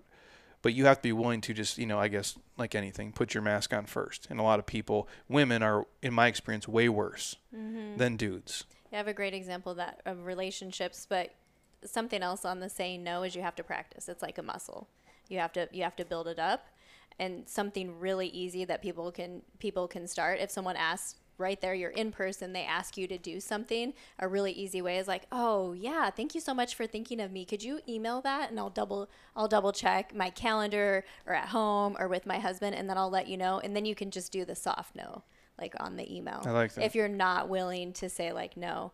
The the other thing that I like to say is thank you so much for thinking of me. Right now, I have a lot on my plate and I would not be able to give 110% to whatever it is you're being asked to do. And I, you know me, I always give 110%. So ask me again, you know, later, or you could think of me next time. So it's, it's a, it's communicating from a place of love it's not just saying like no i can't do that i'm too busy it's like letting them know like hey i feel good because you you acknowledge that you want you want something from me. You val you value me. You think of me highly. Um, so those are two things that you could do. A great example of the relationship thing each person in the relationship is always on their own journey. I remember when i started my morning routine morning rituals my husband would walk by my I had an office and I had like a treadmill in there and everything and I could hear him kind of laughing under his breath. I'm in there like chanting doing some crazy like meditation or something, doing my thing. He'd want me to lay in bed longer and I just kept telling him this is really important to me. This is making me better as a person. It's making me better in our relationship. And so now full circle today in the morning we get up and we do it together. We sit on our, our balcony. We can see the ocean. You know, he has his Bible. We read a devotional together. I do my journaling. I do my meditation. We talk sometimes. We have an opportunity to have conversation, but sometimes we're just like okay with not talking too. And we're doing it together. But it wasn't because I said, hey, you need to do this. It's going to make you better. It was like, I'm so convicted on what I'm doing that it's making me better. And he saw it make me better that he wanted to do it too. I th- that's kind of how we describe when people are like, "Well, how do I get my husband or wife to exercise or eat mm-hmm. better?" And I'm mm-hmm. like, uh, "You don't." Mm-hmm. Because you're not going to make them do shit. Mm-hmm. At least that's, I don't know how it is at your house. I don't tell my wife to do fucking anything, dude, like ever, because it's just, it's not something I want to walk into. And I don't have the power to do that, and I don't want to try mm-hmm. to, mm-hmm. it just, it's not worth the battle. So, what I'm saying is, if you lead from the front, right. and you're doing something that's positive, like if it is you have a morning practice, if it is you're making better eating choices and drinking choices in your training, your partner will gravitate towards that eventually. I, I have to imagine so. Like, because what you're doing is a positive thing. They're not just going to sit by every day and watch you just get more awesome and just be like, you know what, mm-hmm. fuck it, that seems dumb. Mm-hmm. So the way you went about it is, I mean, there's there's really no other way you can do it, mm-hmm. mm-hmm. which is cool. That obviously now it's a thing like whether you share it together or not. Some days yes, but that is actually how most things tend to end up. So you sent me this too earlier where you just said, and this is a phrase where I actually have a lot of this shit written down. Like you write all these fancy notes. I make shitty, uh, terrible post-its um, of everything here. And the one, and I didn't plan this either. This has just been here forever because I use it for certain episodes. You sent me a thing where it said, "Design a life that feels good on the inside versus look good on the outside." And we always do it because we obviously talk about finance on here a ton. Where it's like, don't go broke trying to look mm-hmm. rich. It's the same thing. Mm-hmm. This is a monetary thing, and yours is basically kind of everything. What is like when you're describing that to people, like what is the biggest thing you see, or how does it even come up in like conversation? Because a lot of people do it. I think they spend, I don't know if they spend time on it, but they basically try to fabricate a certain. We all do it, right? Like we all have an avatar. Like even for me, like what you see on Instagram is what you see on Instagram. That's what I want you to see of my life. And I try to be as transparent as possible. I'm not going to share like all these fucking shitty days. I'm not trying to depress you, but I'll also be honest about it as well. And as real as it is, it's still curated. Mm-hmm. like they're correct. snapshots of time. Mm-hmm. I can't give you everything, nor do you want to mm-hmm. see it. But I also don't try to give you something like, here's me like living a fake life. Like this is really what I do, and this is kind of how I do it. Where a lot of people don't do that. They're projecting one thing, and they'll, they'll give all the energy for the show when their real life sucks shit. And so, how do you talk about that, and how does that come about?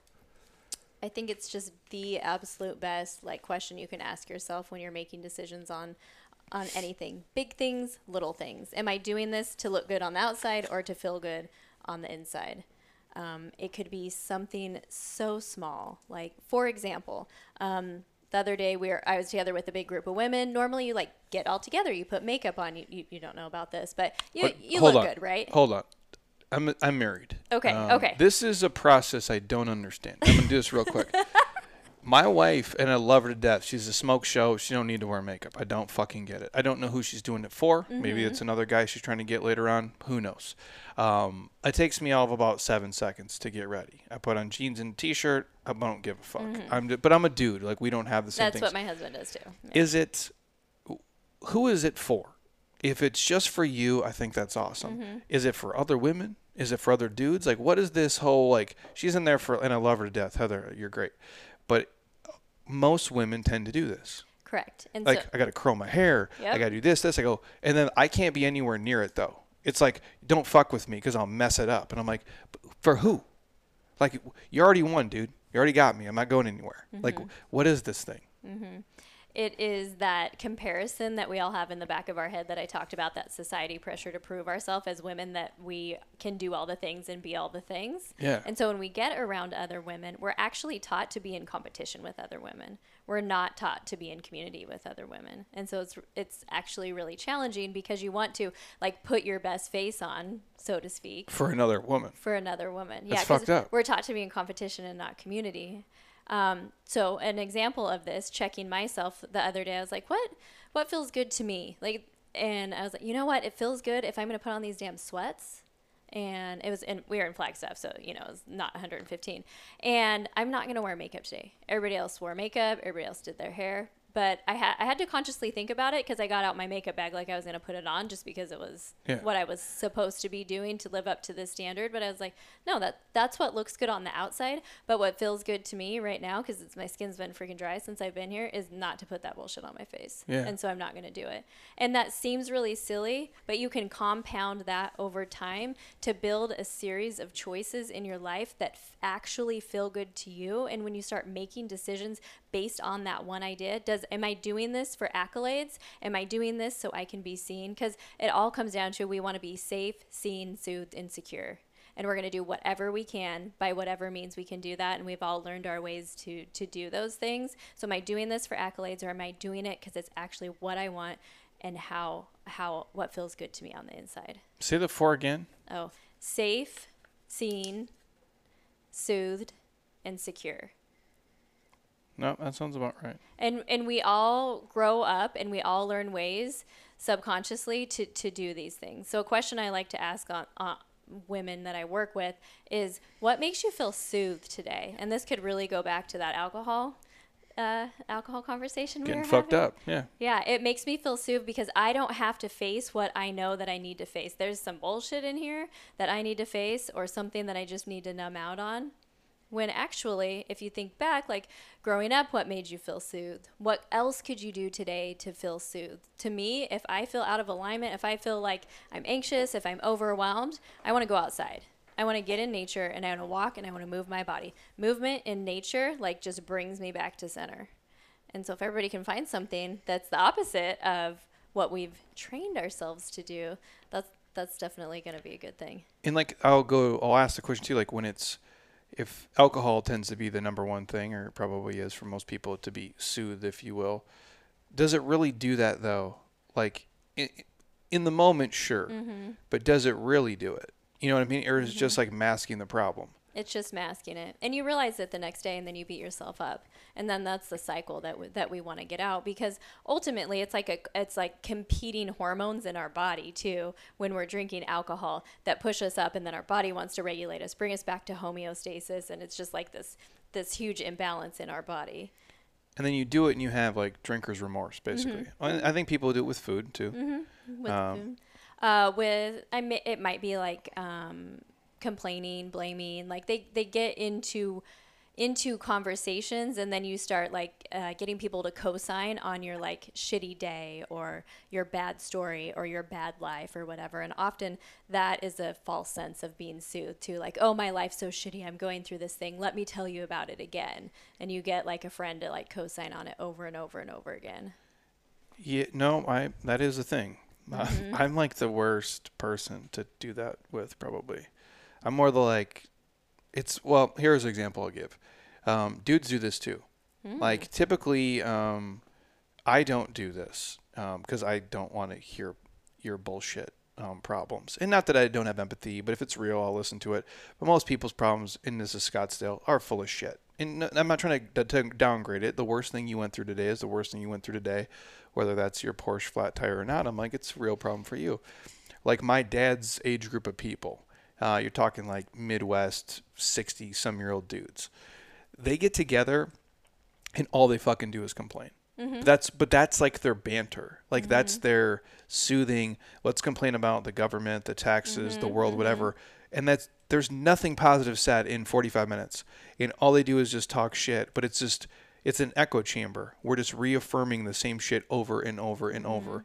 And I guess for them that's like some soothing, weird, fucked up way to do mm-hmm. it. Mm-hmm. Who knows? Mm-hmm. They never really get out of the pattern of it, so it's always there. I don't think it's helpful, but I can see how people do that with drugs, alcohol. And if I just say this really fast, for me, when it's those things, I get it in the moment, but you're not thinking clearly though. Like whether again, I'm as I'm a fan of drugs and shit as much as the next guy, dude. Like I get it, it's fun. I go, but I don't think clearly. And I'm for me, if it's a place in my life where now it's like I want my brain to be thinking clear all the time, mm-hmm. and when it's not, like it sounds good. Oh, like let me get you know shit faced or let me get high. It almost takes me to a worse place mm-hmm. because now all I do is I'm consciously like snapping out of it under the influence, and now I'm thinking about my problems. Except it's just heightened, and now it's a hundred times worse. Yep. So now it makes being on drugs or like alcohol way fucking worse. Mm-hmm. And that's where now I live now.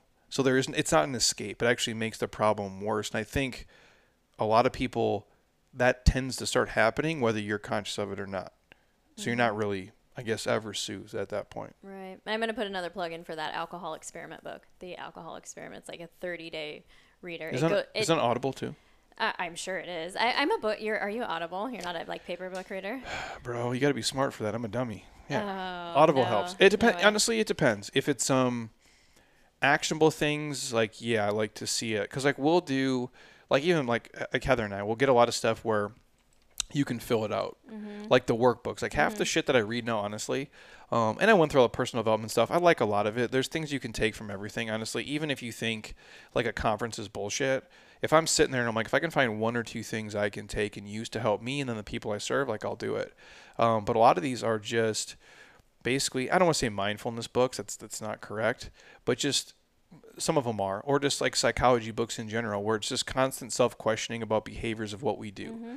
Where I can like write down my own bullshit in them and then kind of look back on it. Mm-hmm. Otherwise, yeah, it's audible for the most Yeah. part. So this has an opportunity to do that at the end of each short chapter that you I like that. read each day. So it would need to be. The other thing I like about paper books is you can re I'm sure you can re-listen, but they're on my shelf. I can go and I can reread it, and at a different time in my life, I'm going to get something different from it.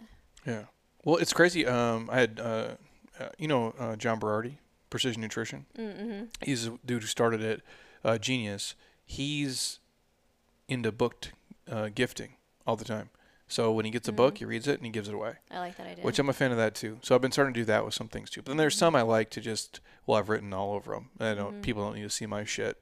They have their own problems Yeah, where they get to to them. yeah. I like that gifting idea. I've been gifting uh, tickets to uh, events this year, in-person events. That's been super fun. I like that. Yeah, yeah, because that's a way that someone can get out of their environment, like what we talked about. They're in the same environment, out of their environment, get their mind expanded, be around other people that are doing something similar or doing something that they want to be doing, and then hopefully leave and take action. So it actually changes their life versus me like just giving them, you know, a tangible something. No, I do. I well, honestly, that's how I went to um, whether people like Tony Robbins or not. Mm-hmm. Um, that's how I went to Unleash the Power Within. I had a doctor here who worked for the Mayo Clinic. Um, he had like the like the five thousand dollar tickets. Couldn't go, and he's like, "Here you go, bro." And I just showed up. Nice. I went to it. It was in Chicago, so Yeah, yeah. it was different. I haven't been to any of those. You know, uh, I met you for the first time at an event a Yeah. long time ago. Um, James's Uh-huh. right? Yeah. Yeah. Yeah. I don't even remember what I talked about. I, I don't recall what you talked about. I don't either. either. But Um, yeah, you were there. Yeah, talking shit. I'm sure. Nothing's really changed. It's the same thing. It's the same message. The audience is bigger. That's the only difference. But also for other people, though, like this is how you make connections and this is how you build community and this is how you get yourself around other people that are doing cool shit that are aligned with you. Like, I just want to give you a shout out for what you do and the work that you do. It's clear, it's simple, it's direct, and it's no BS. And you're authentically you every single time, every single time I've ever met you, ever heard you talk, ever, ever spoke to you. And you don't complicate things because guess what? Life's pretty simple and we just complicate it too much. And you do such an amazing job about keeping it simple. And you can tell that you have a true heart and you just genuinely support people. Even though you might be introverted and might not have a lot of in depth conversations, but you know, Uh, yes. here. Thank you. You're here. Uh, yeah. and I feel that and I can see that. yeah. I'm not. Um. I mean, if I could do it better, but this is. A, I mean, to me, that's not work then. Like if you just show up and be your. What I'll tell anybody is for this, obviously, this life, I don't know how else to do it. Like I could do it differently. Well, people are like, well, if you talk, if I talked a different way, it'd be a different audience. Then those are not my people. Like that's not my thing. Mm-hmm. No, I love how you do it. Yeah. I think it's great. if I feel like I have to come to work, then like, then I might as well just go work for fucking somebody else. Last dude. November, when I brought my crew, my retreat ladies here, Oh, yeah, yeah. a- and we worked out, they still talk about that. They still talk about how wonderful you are, and they just loved like everything about you, everything about the workout, and they're into it. They want to come back. Oh yeah, and you, where did you guys stay at? Uh, McDowell Mountains, Marriott at McDowell Mountains. Oh yeah, yeah, it's Mm-hmm. pretty close. Yeah. Yeah, a it's, actually spot. really great. Yeah, the thing that made it, guess what the thing was that made it? The people that worked there. Like, hands down, the best staff, the best treatment that I've ever had at any place that I've held one of my retreats. No shit. Mm-hmm. I haven't been over there in years. It's so close. Mm-hmm. That's a good spot. You should go over during. There's like a nice little patio, like at nighttime, and Their pools in the back, and then they had. Is it a, is it a golf there's course a golf course it? back there. Yeah, yeah. Yeah, it's not a bad spot. Mhm. Yeah, I remember that. And those were like that's the same kind of event you always do, kind of, Mhm. Yeah. or like- similar. Yeah, similar. So it's a it's a retreat for women to get away. We talk about mindset. We talk about self love. But we also do experiences and do things that maybe gets them out of their comfort zone a little bit. The next one's coming up in Tulum, um, October eighth through eleventh. So I think we have like six tickets left for it. In Mexico. In Mexico, yeah, and it's exclusive and it's all inclusive. So all you have to do is get yourself to the Cancun airport. We pick you up from the hotel. We have all the all the arrangements. You have a beachfront accommodation. You have all the food. Um, everything's healthy. You get to be connected with other these women that I'm talking about. They're doing cool shit. And Tulum's like the, that's like the hot spot now. Tulum's the hot spot. Yeah. hmm My wife's talked about it a couple of times. There's like some properties there. She's shown me before. It looks Mhm. cool for sure. Yeah, yeah. We finally went for the first time this January because that's how we ended up in Miami Beach, which is wonderful that we didn't get to go to Tulum the first time because I love Miami. Yeah. And so you guys organize all this stuff like yourself? Mhm, Like yeah. you, just you and your husband, or just you? Oh no, me. I have a team that I work with. Okay, yeah. me. I'm like, Mhm, man, it seems like a lot of work, dude. mhm, mhm. I dig that. Um, I'll ask you a couple more of these before I let you go. Let's do when you guys are you have these guys in these groups when you talk about stuff. Um, you talk like personal accountability. a lot with people? No. Or just like ownership Mm-hmm. of shit. And I, and the reason I ask is just because I'm like so much of stuff is tied to. Um, we've all talked about like a story, right? And you mentioned a little bit already. Like we have these thoughts, or like this is who I'm, who I am. This is what I'm supposed to do. And obviously, your thoughts are your thoughts for a reason. You think they're correct, but a lot of times we don't even identify like where they came from. You know, mm-hmm. like and I, and I have them too. And some of them I'm like, and to be honest, like some of them are bullshit. Like I just say them on here like is comic relief basically.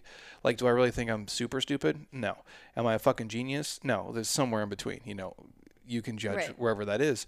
But some people believe that. Where some mm-hmm. teacher told them like, "Hey man, you're fucking mm-hmm. stupid," or you know, some girl had a boyfriend. He's like, "You're fat, you're ugly," and whether they you know say it didn't matter or not, some people like hold on to that and they adopt to that. Do you guys like talk about that, like, and say, "Hey, like, do we know when this started or when the root was, or why do you have this belief?" Sometimes we'll talk about what the root was if they can figure it out. Like, what is your memory that that you can remember around that? Um, and sometimes they're not able to remember. So it's like that's okay. Like we don't have to know the the what or the why because we're gonna spend all the time trying to figure it out. Let's Yeah. just figure out like what is the truth right now. Like what is our truth? And I like the the questions from. Um, let's see who does it? I think it's brene brown where she talks about like if you have a thought and it's not like your best self thought right? Yeah. um, i'm ugly i'm stupid i'm fat i can't do it um, judging yourself whatever. You just ask yourself um, is this true? And then oftentimes you might still be bought into the story like and then you want to say like how do i know that it's true?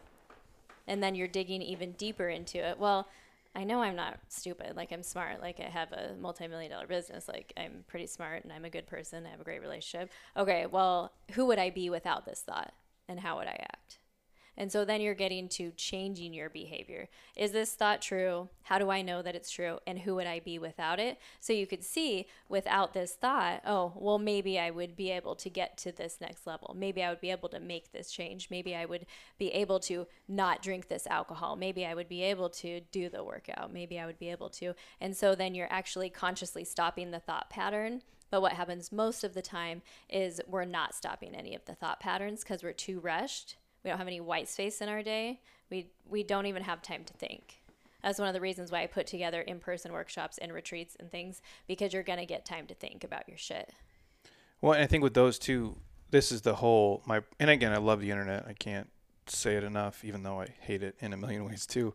It's changed my life fundamentally, where I can never like probably go back to what it used to be because there's mm-hmm. so many things we can do and the tools, and I'm thankful mm-hmm. for them. Agreed. But, and again, I always say like what's real and what's not real, right? Like when more people will know me by talking on here and watching me on Instagram than I'll ever fucking meet in real life. It's just a mm-hmm. numbers game, right? Mm-hmm. And so like, is that more real? Or is this more real? Now I'm like in some matrix type shit, right? Like, if I'm serious though, like where it trips me mm-hmm. out, and I worry for kids now who grow up where, you know, Instagram is their reality, a filter's their fucking makeup. Like that matters to them more than like this shit. And I'm old school, so I grew up without it, and I came up even when I started doing this, like this wasn't a thing, right? And so I have that that kind of conversation and question where we start to get wrapped up in like what, you know, what matters, what doesn't matter, like what's important, and what are we trying to do. And I guess what I'm saying is like we we create these images like of ourselves to present like to the world from everything we do like when you start to really question like why do you cut your hair the way you cut your hair mm-hmm. Why do you wear those clothes versus those clothes? Like why do we like the things we like? Like that shit drives me fucking nuts. Like where for me if i drive a mercedes or a honda it doesn't fucking matter. It's just an emblem. The car gets me from point a to point b. But some people have this just belief in like well this is what i have to do. This is why i'm doing it. And like we don't even know why we're doing the things we do. And like, if you take me for example i got in a certain level of shape and this is just how this is how i got to be there's something there you know right? Like it's body armor for something who knows what. Like i think a lot of people in fitness probably have that too like mm-hmm. where well if i'm super fit and i suck at everything else at least i'm super fit so fuck it my life will still be good. You know what i'm saying? Mm-hmm. Like a lot of us do that. And i don't think and i guess to your point like we are so busy we don't stop to even like question it. We just get in a track and this is the track and this is how it's going to be. So i guess the takeaway is like you need to slow down at some point Yeah, slowing down is, is so important. Creating that white space to think, just to analyze yourself, analyze your actions. Um, and even in your relationship, like how you're responding in your relationship, oftentimes the thing that you want your partner to do is you need to check yourself first and clean up your side of the street because if you want them to do it, you're probably not doing it yourself. So you need to start fucking doing it. Like you just need to you just need to have that time to think about yourself. Life is about growth and opportunity and curiosity and possibility and oftentimes we're not even in that because we're so rushed we're just we're just so busy when i think you attract like what you know you, you'll find your people right? Mm-hmm. like that's what you gravitate towards and that's what gravitates towards you. And if i thought about it today like how do you meet people? Well if you make yourself awesome whatever that means for you like you're going to find other people. And i think that's kind of the, the takeaway for a lot of stuff where if it is you know if it's career or social life or whatever how do you get in these circles? Well you don't just get invited to the circle. Like you become this person and it just it works out that way. If i mm-hmm. look at like career wise like all the people i'm friends with from like the, the david jacks the world the bj Gaddours, all these guys like i just had to become that first before i was even like around. You know what i mean? And a mm-hmm. lot of times we just think like well how is it going to happen? I'm like again i always go back to the happiness is an inside job. Everything fucking is. Mm. And you have to be willing to like look in the mirror i guess and be like you know what maybe I'm not great at these couple things, but I can be better. And that's a hard thing for people to do. Because if nobody wants to hear, I suck at this, or I could improve at these things, a lot of people don't like the criticism. It's a tough place to be, especially I think, and maybe you see this too, the older you get, the harder it is because we're solidified. Well, this is who I am. This is how it's going to be. I'm never going to change. And I think that's a really shitty mentality, yet I think we adopt it at a way too young of an age. Yeah, I think two things go into that is one, fear of uncertainty, and two is the I want it now. Well, it's, I mean, we're all guilty of it, right? Mm-hmm. Like, And if it's not if I don't get it now, then oh, it's not for me. That's not right. I'm I'm not good at that, but we all know that it takes patience, it takes practice, it takes time in order to develop something great, to have something great. Well, if you look at probably everything in your life, you sucked at everything when you started. Mm-hmm. When you mm-hmm. rode a bike the first time, you're fucking mm-hmm. terrible, and you you figure that out. Driving a car, you name it. Uh, I think the internet and just the world we live in, we've done a disservice to ourselves in that. Where I'm as patient as it comes, probably even painfully to my wife for, for certain things. But I was never great at anything naturally, so I had to die to, for everything to kind of happen, and I'm okay with that. And that's kind of how I look at it. Except like Amazon has fucked me up in a way, because I'm like, dude, if I order something and that shit's not here in two days, like what the fuck's taking so long? Right. So we all do it. I just don't do it with like important things, but I'll do it with little stuff. And sometimes I guess what I'm saying is if you're going to make a major life change, it's not going to happen in 2 weeks. It just doesn't. Mm-hmm. It's an evolution and the point I'm driving at is we get so wrapped up in like the end result. Like that's what we focus on. And what people don't, I guess, and if you've lost 100 pounds, if you've gotten yourself out of debt or whatever the, the goal is, that journey was everything. That was the whole fucking game. That's the part that changed you. That without all that struggle and all, all that work, like the end result never would have came. But we're always focused on just this. When you're missing, playing the game is everything. Right. And when it doesn't come fast enough, then we give up. But you have to play all Mm-hmm. four fucking quarters, and people want to quit like halfway through the first quarter. And I guess that's the takeaway. I'm not trying to preach to the choir here, but Mm-hmm. for you guys listening, like if you're doing something, even the shitty stuff and the work that sucks and feels like all that stuff is part of it. Mm-hmm. And without that, none of the other stuff even happens. Right. We just did, uh, as part of the mastermind, we did this extreme adventure ropes course in Flagstaff. Have you ever been there? I've Or- done it. or Okay. It's fucking awesome. Yeah. You do the whole thing. I did the whole thing. It's uh, first of all, you know the very it's towards the very end. It's super high, and you basically kind of have to hand shimmy across. Yeah, It, yeah. I had, a, yes. la- I had a lady quit um, who was in front of me. They had to go up and like rescue her. She just punted it like halfway through and go, "Lady, if that thing breaks, like, you're gonna drop dead." like you won't, obviously, yeah. but it's yeah, fun. Yeah. yeah, it was super fun. And um, I committed to myself. I said, "Are we doing? You know, I it was going on forever." So I asked kind of the leader, like, "Are we supposed? Are we going through the whole thing? We got time for that?" Oh yeah, yeah, we got time for that. So I made the commitment to myself that I was doing the whole thing. Mistakenly did like I had like a turkey jerky stick or something before we went. It takes a long time. Yeah, so it took. I feel like it took like three hours. Maybe I'm exaggerating a little bit. No, because you got to crawl through like tubes yeah, and shit. You're up and down. You unclip, clip. It's fun. Mhm. Yeah, yeah, it, it, it's super fun. So out of our whole group, myself and then one other one other woman like made it, and they told us like twenty percent of people make it through.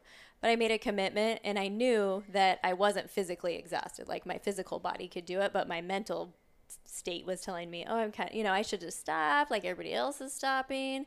But it was just like pushing through and playing till the final buzzer. And when we did that, that was the best feeling ever because I like kept that commitment to myself. So how can we keep our commitments to ourselves more often? What are small commitments that we can make to ourselves each and every day? Whether it's like I'm going to make water my primary beverage and drink two of these big ass water bottles every day. I'm going to make sure that I sit down and I have a conversation with my husband or my wife or my kids and I'm going to be fully present and listen to them and keep those commitments day after day after day after day because when you build and keep commitments to yourself, then you build confidence. It starts building trust in yourself. Most of us don't believe in ourselves. We don't trust ourselves. So if we can start keeping small commitments, it's going to be like a catalyst to doing other things in your life, like going out and meeting new people. That starting small and something that you said before was about how we're like judging ourselves. And I always just want to say, like, step back from judgment and just be a witness. Like, look at it like you're just looking at your life. Okay, that happened.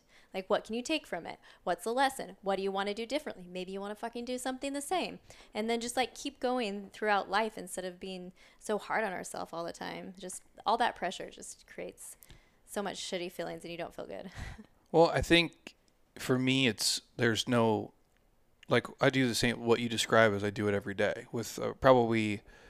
I mean, I'm sure it's more than like five things, but like just there's a handful of things that are just non-negotiable. Mm. What are your non-negotiables? Like I get up at 3:50 every day. No, you fucking don't. What time do you go to bed? Um, usually like eight-ish, so maybe nine-ish sometimes. Okay, so I want to tell the women out there, like men can usually operate on that, but women need more sleep than that. So just sharing that. Yeah. Well, men are, or women are not little men. No, and uh, genetics too. Like Mhm, some right. people, it's Mhm. better. Um, but for me, it's like then there's no room to fuck around. Like there's, I signed it. a contract. Like I, I'm not going to negotiate. Okay, Like, got it. and I'm, I'm going to be active every day. Mhm. Like I'm going to exercise every day, no matter what. Like Yep. for me, like I'm always going to drink like at least like 200 ounces of water. Like there's certain things I just Mm-hmm. will never not do. And when I go home, like for me, like I don't, I don't use my phone. Like when we go to sleep, like anytime, it's in another room. It goes Mm-hmm. I in the love that. bathroom. It plugs in. I go, and when I'm at home, honestly, in this, you know, I'll do once in a while Instagram shit just to humanize me a little bit. I'm being transparent here for people. Mm-hmm. Um, so I'm, I don't look like just a fucking robot, even though I'm pretty close. Um, because I want to be there. Do you eat the same food every day? Close. Yeah. Most days. I mean, it's a variation. Yeah, Like, a variation of protein, fat, and vegetables. yeah, basically. Mm, yeah, Like yeah. it's like, well, I had a like if I'm like I'm thinking I'm like, well, no, I don't eat the same thing every day. I'm like, I had a ribeye this day, and like a New York strip this day, but I'm like, still red Mm-hmm. Right, meat. It's the same yeah. shit.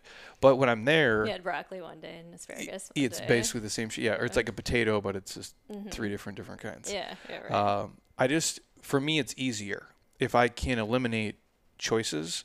Then my brain is free to do what Mm. it needs to do because I know the things that will fuck me up. And if I can't think this way, I can't talk this way. I can't Mm-hmm. be there for other people. So if I can just wear the same black pants every day, it's just easier.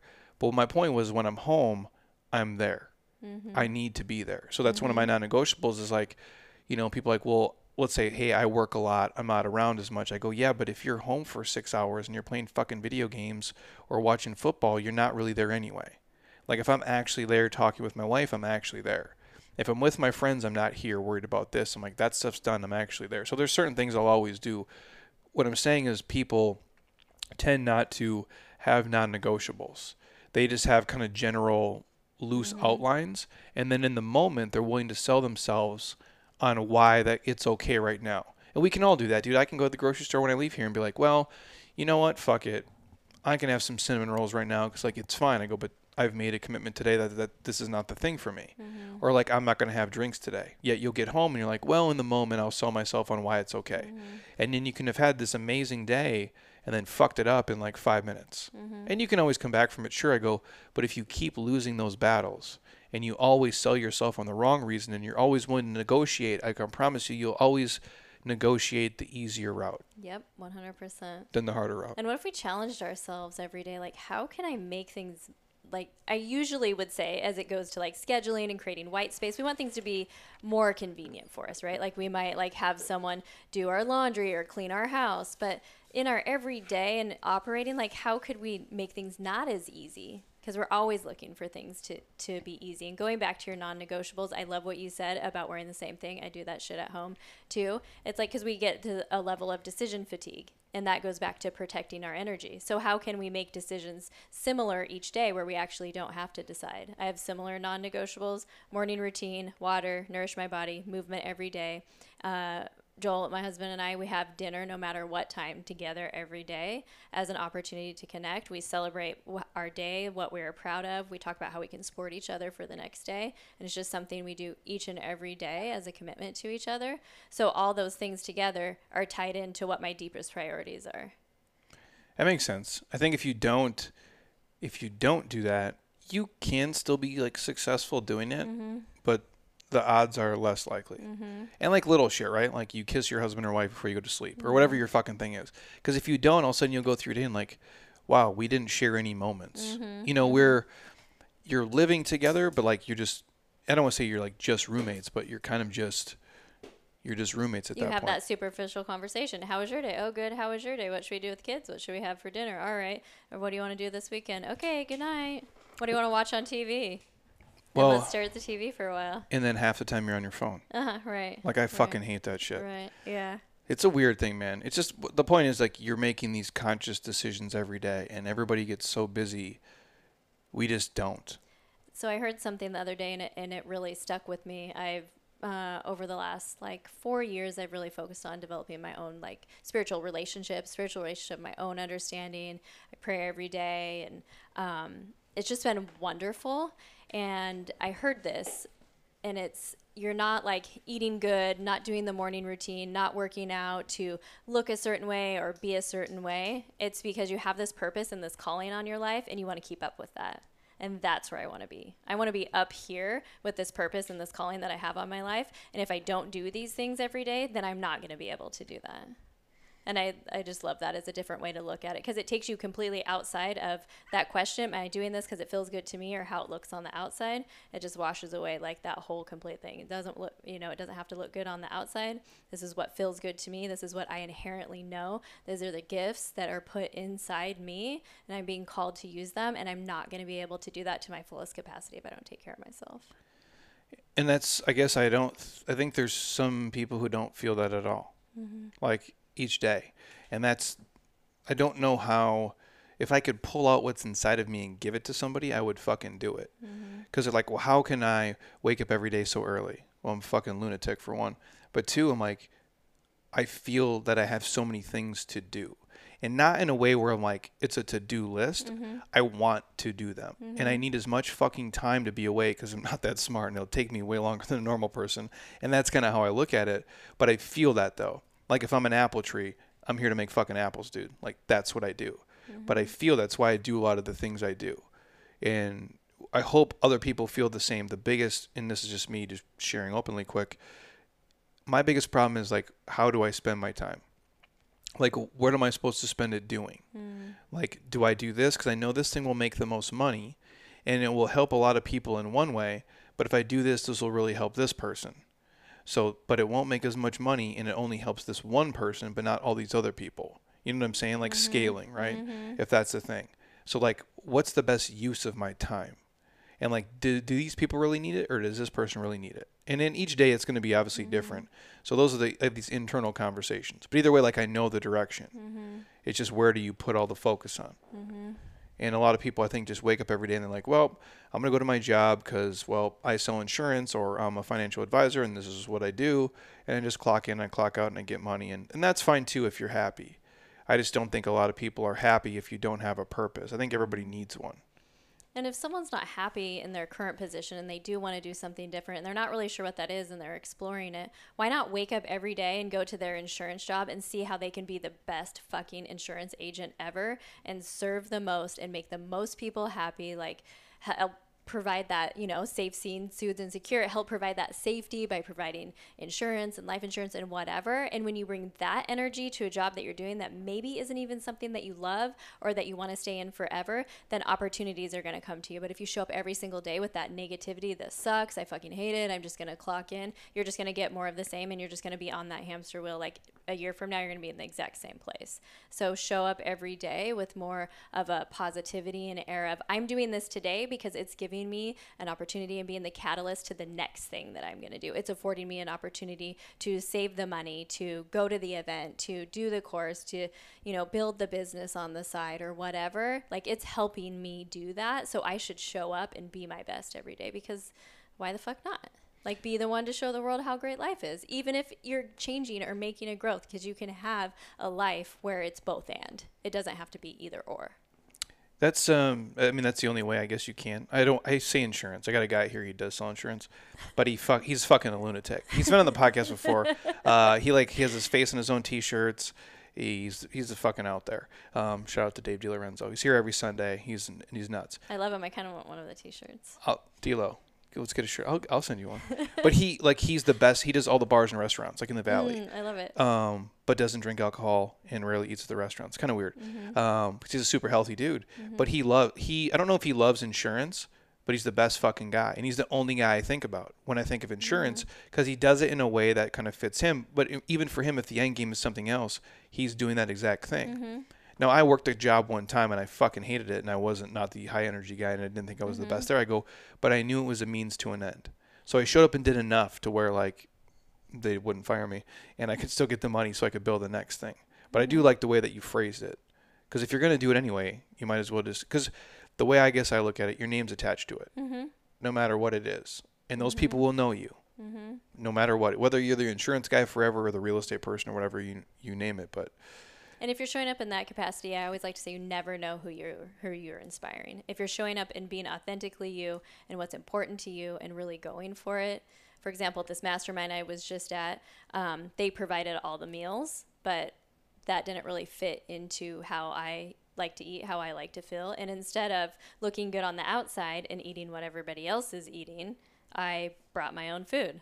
And it's like this huge trough of food, and everybody's eating these little plates of whatever, you know, whatever they are eating. yeah. And I'm sitting there eating all my vegetables, my salad, and my meat, and avocado, and all the things. And on the way back, on the way over here, actually, a couple of the women were like, you know what? Thank you for doing that. Because that really gave us the permission to do that too. And it really inspired me to look at the things that I'm eating and move them forward with their health, with their nutrition, with their life, with their business. But I wasn't doing it for them. I was doing it because that's what feel good feels good to me. But you never know who you're inspiring.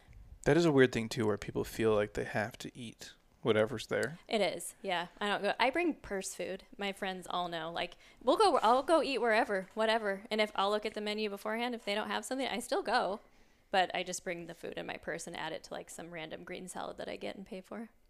I mean that, and again, I don't, I don't think, I don't think it's crazy, but you know, people listening are like this lady's a fucking psychopath. Right. But, But- again, like if I don't take care of myself and going back to what I said about like I have, you know, I have multiple sclerosis. So I need to eat an anti-inflammatory diet and that's important to me because I want to walk, talk, or see tomorrow.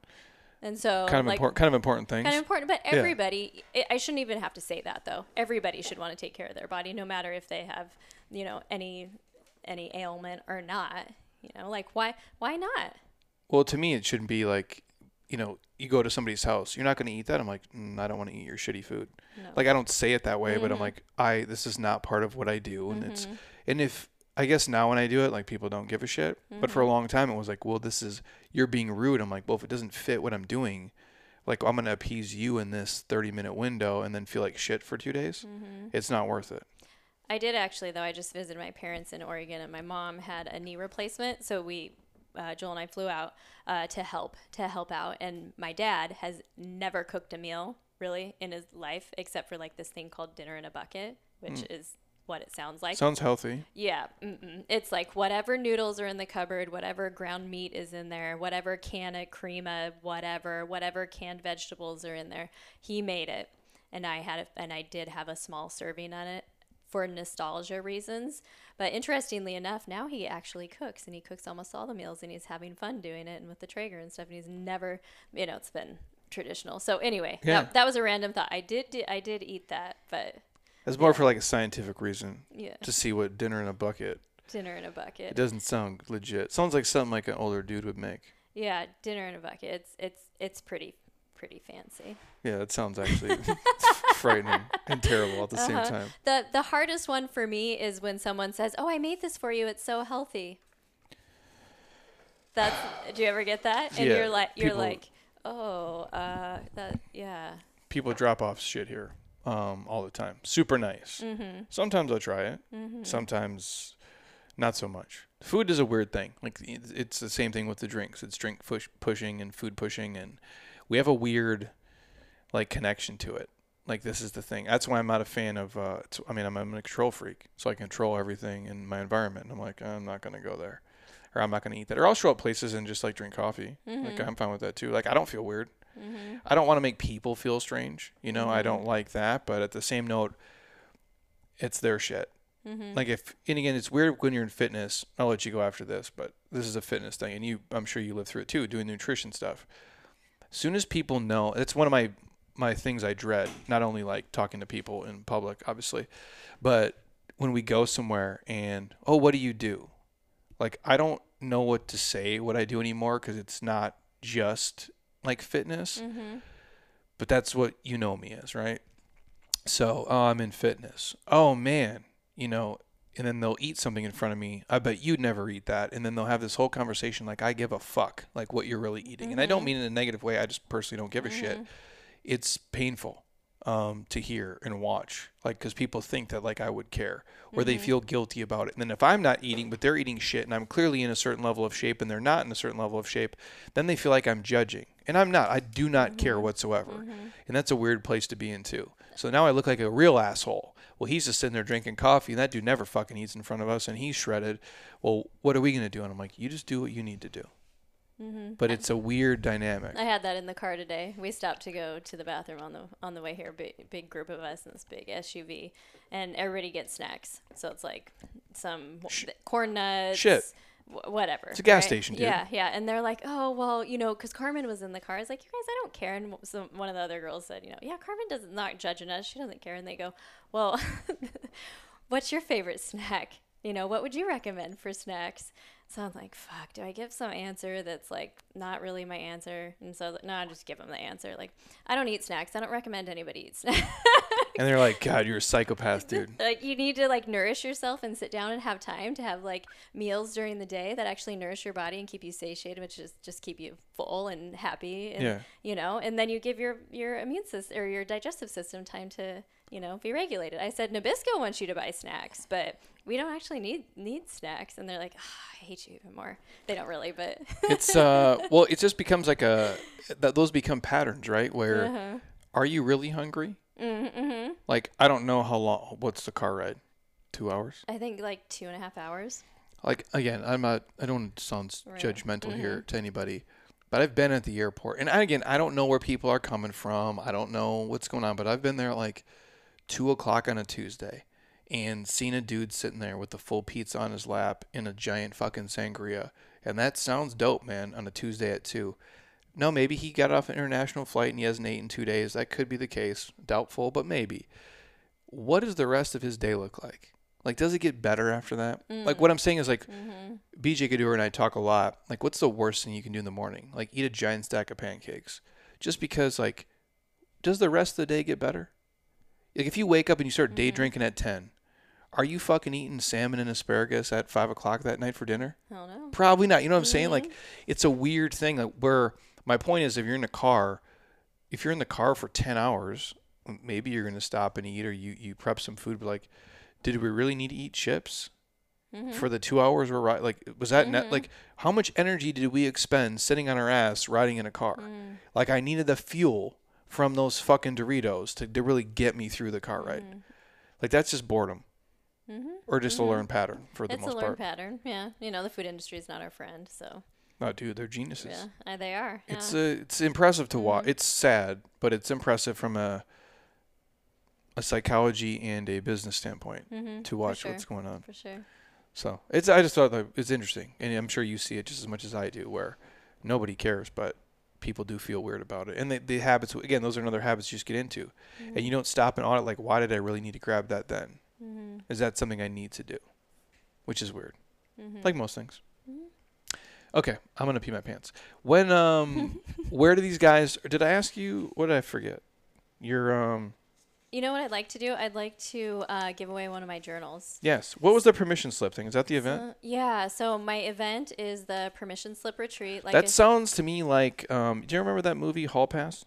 Hall pass? No. Yeah, where like the guys get a pass to cheat on their wives and then they go hook up with all these weird people. Owen Wilson's in it. It's super funny. Yeah. Hmm. There's a lot of really gross. I'm gonna. I can't say the gross shit on here, uh, but that's what it is. Like, and then they do it, and then they like they feel bad about it. The one guy like fake does it, and then feel. And I think Christina Applegate's in it. Hmm, um, never seen it before. But yeah, when you say permissions up, I'm like, oh, this is like some really So uh, weird it- swingers thing you're It, doing. it's not a weird swingers thing. It's it's all women. I mean, I guess that could get weird, but Yeah. um, we we could think of something For sure. Um, but it's for the women to start writing their own permission slip to live the life that they want to live, live the life that they dream of, not not the life of someone else. And we give them the tools and the opportunities to experience things in that way, in a capacity that will totally change their life and transform them if they allow it and go home and take action. So that's in Tulum, uh, October 8th through the 11th. Uh, if someone wants one of those journals, tag us, post post this podcast on Instagram, tag both of us, and with your takeaway, and we'll pick one, giveaway journal, maybe maybe a couple journals. Yeah, I'll put it. Um, what I'll do is I'll find the,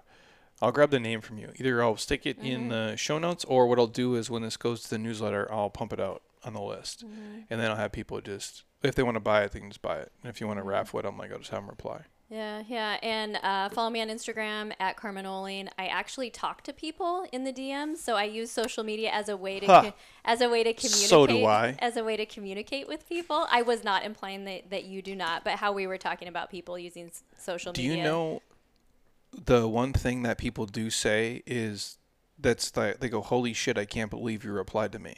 And I'm like, Mm-hmm. well, this is like an email. Is it? I mean, it's all like email now at this point. Mm-hmm. Like we, I probably spend an hour a day, and it's terrible. Um, I'm super thankful, you guys. Thank you for sending messages, but it takes a long fucking time to reply to everybody. It does take a long time. It's Yeah. worth it. I've made so many connections, so many friendships, so many opportunities. I've been blessed with just in the DMs. And then you like meet people like and you have like a DM relationship with them. And not like mm-hmm. in a creepy way, but like I'll have people send me like shit from the office mm-hmm. or movies and things that they know that we watch and we kind of all have these shared things together. Mm-hmm. It's kind of I've- fun actually. Yeah, I've had people come to my events. I've had people speak at my events. I've had people friendships that have formed, and then after two years, meet people. My videographer that just came with me from Denver, I actually met him on Instagram, No shit. and now he just came from Denver to Phoenix to be my videographer because he thinks I'm doing cool shit at a like awesome price. So things happen in the DMs. So DM me at Carmen Ohling O H L I N G. Not in a creepy way, Yeah, n- everybody. Yeah, not in a creepy way. I do get a lot of that though. There's a lot of uh, a lot of really aggressive um, videos. Yeah. And the one thing I want people to take away from this, we talked a, a, just so many different things, is to capitalize on one thing. Like drill down on one thing that we talked about and get curious about it in your life. Try it out and start collecting evidence if it works for you because you're just witnessing what's happening. You're not judging yourself. You're not doing it right or wrong. It's not black or white. We can all live a both and life. And so just try it out and see how it works for you. And if it works for you, double down on the commitment and keep doing it over and over and over again and prove to yourself you can keep a commitment to yourself on that one thing and then try the next thing. If you were to give somebody like if it's like a singular thing, is like the journaling probably the easiest place to start? You have to let go of something in your life, in your day that you're holding on to. It could be scrolling social media too much. It could be a commitment. It could be where you need to ask for help, to delegate something so you can create white space in your day because you're not going to be able to add something like journaling, a morning ritual, um, a nighttime routine with your husband, a workout, or anything if you don't have the space. Most often, I see people fail is because they keep trying to add more and more to an already packed schedule of bullshit that doesn't even matter, anyways and they're not clear on what they want and so then they keep failing and they're not keeping commitments to their self and they're not able to trust themselves. So create space. White space is the most important. And when you say that, you're talking like, what are we talking time frame wise? Like One- whatever whatever I they would- can afford. yeah whatever they can afford. Let's shoot for like one hour a day one hour a day and everybody's like oh my gosh i can't do that They're gonna say you're crazy. Yeah, I know. but think about it how long are you spend watch, watching tv scrolling social scrolling social media Way more. What about focused work time? How distracted are you on your work work time? Because Parkinson's law, you know, it says like you're going to fill the space or time that you allow yourself. I can do the same amount in 2 hours super focused and intentional that I could do in 6 hours if I'm not focused and intentional. And it's the same amount of work. And so there's that like can you be more focused with what you're doing, less distraction, and then you can create more space? Do you need to say no to something? Do you need to ask for help? I think if you look at most people, if it was the what is it, the screen time on your phone, Mm-hmm. it sheds way more than an hour for people, dude. Yeah. Way more. Yeah, I, I often give challenges to my one on one coaching clients. I don't want you to use social media for two days. See what happens. Bro, people crumble, dude. It's a break. It's, it's huge. It, they, they, the instant thing that they text me back almost instantly once they do take the apps off their phone is I've reached for my phone to look at social media so more times than I even ever knew. I, th- I used to know the number. Mm-hmm. It's fucking high though. So there's a thing on your iPhone that you can see how many times you picked it up. Oh, bro. It's Pick- got what is that? pickups. Hundreds. Yeah, it's huge. Every, everybody needs to check. Yeah, yeah, yeah. It's weird because like obviously like we live on the platforms. It's where we it's where we Mm-hmm. make money. It's where we mm-hmm. help the most people. Doing these episodes, working out, and then if it's like being with my wife, and maybe driving is the only fucking times like that I don't I'm not on it. And I don't even I don't miss it. I don't think about it. Mm-hmm. It's just there. No, mm-hmm. I know when I look at this fucking thing, gonna be lit up like a Christmas tree, which I'm thankful for, but Mm-hmm. it's the just addictiveness of it Mm-hmm. to it. I think that's for most people. So again, the point she's driving at if you don't have the time, if you just watch less Netflix and just didn't use your phone as much, you could Mm-hmm. probably find at least 30 minutes to an hour just for you. Mm-hmm. And I think you'd be way healthier too. Right. I Yeah. dig it. So get Yeah. your Instagram one more time. At Carmen Ohling. Boom. Um, I'm going to stick in the show notes, everything else. And if you guys want to uh, win a journal, I'll throw the stuff in there. I'm going to put the link to it probably in the show notes too. I'll throw it on the newsletter as well. Most of you guys are on there. If not, hit me up. We'll uh, add you on. And uh, yeah, everything else I'll, uh, I'll throw up in there. The Tulum permission slip event. Mhm. Not That's to be confused with a hall pass. It's those not those are pass. different things. Whatever you're into, though. No judgment. Um, awesome, dude. I appreciate it, dude. Yeah. Thanks for having stuff. me. Yeah, Thanks man. for how you show up. I appreciate you. You know, I try, man. I just try to just, you know, my life's good, so I just try to give back to everybody else. Yeah. That's all I can do. Appreciate it. Um, again, if you guys want to pick up the app, uh, it's live now. JeremyScottFitness.app. You guys can get on there. First month for a buck. Pretty sick deal. And again, you guys already know if you want Athletic Greens, hit me up. We'll get you a free sample pack. Otherwise, athleticgreens.com slash Jeremy Scott gets you a year's supply of vitamin D and five free travel packs with your first order. Um, I might be back Sunday. I might not. I got stuff going on. But uh, I hope you guys enjoyed. If you need to hear anything or anything from me, hit me up and I will chat with you guys soon. If you're on Spotify, drop it a five star Apple Podcast, five star, leave a comment. I'd appreciate you. And until next time, eat well, train hard, be nice to people, and please, you guys, keep doing shit you love with people you enjoy because your life is too short not to. I'll talk to you soon. Peace.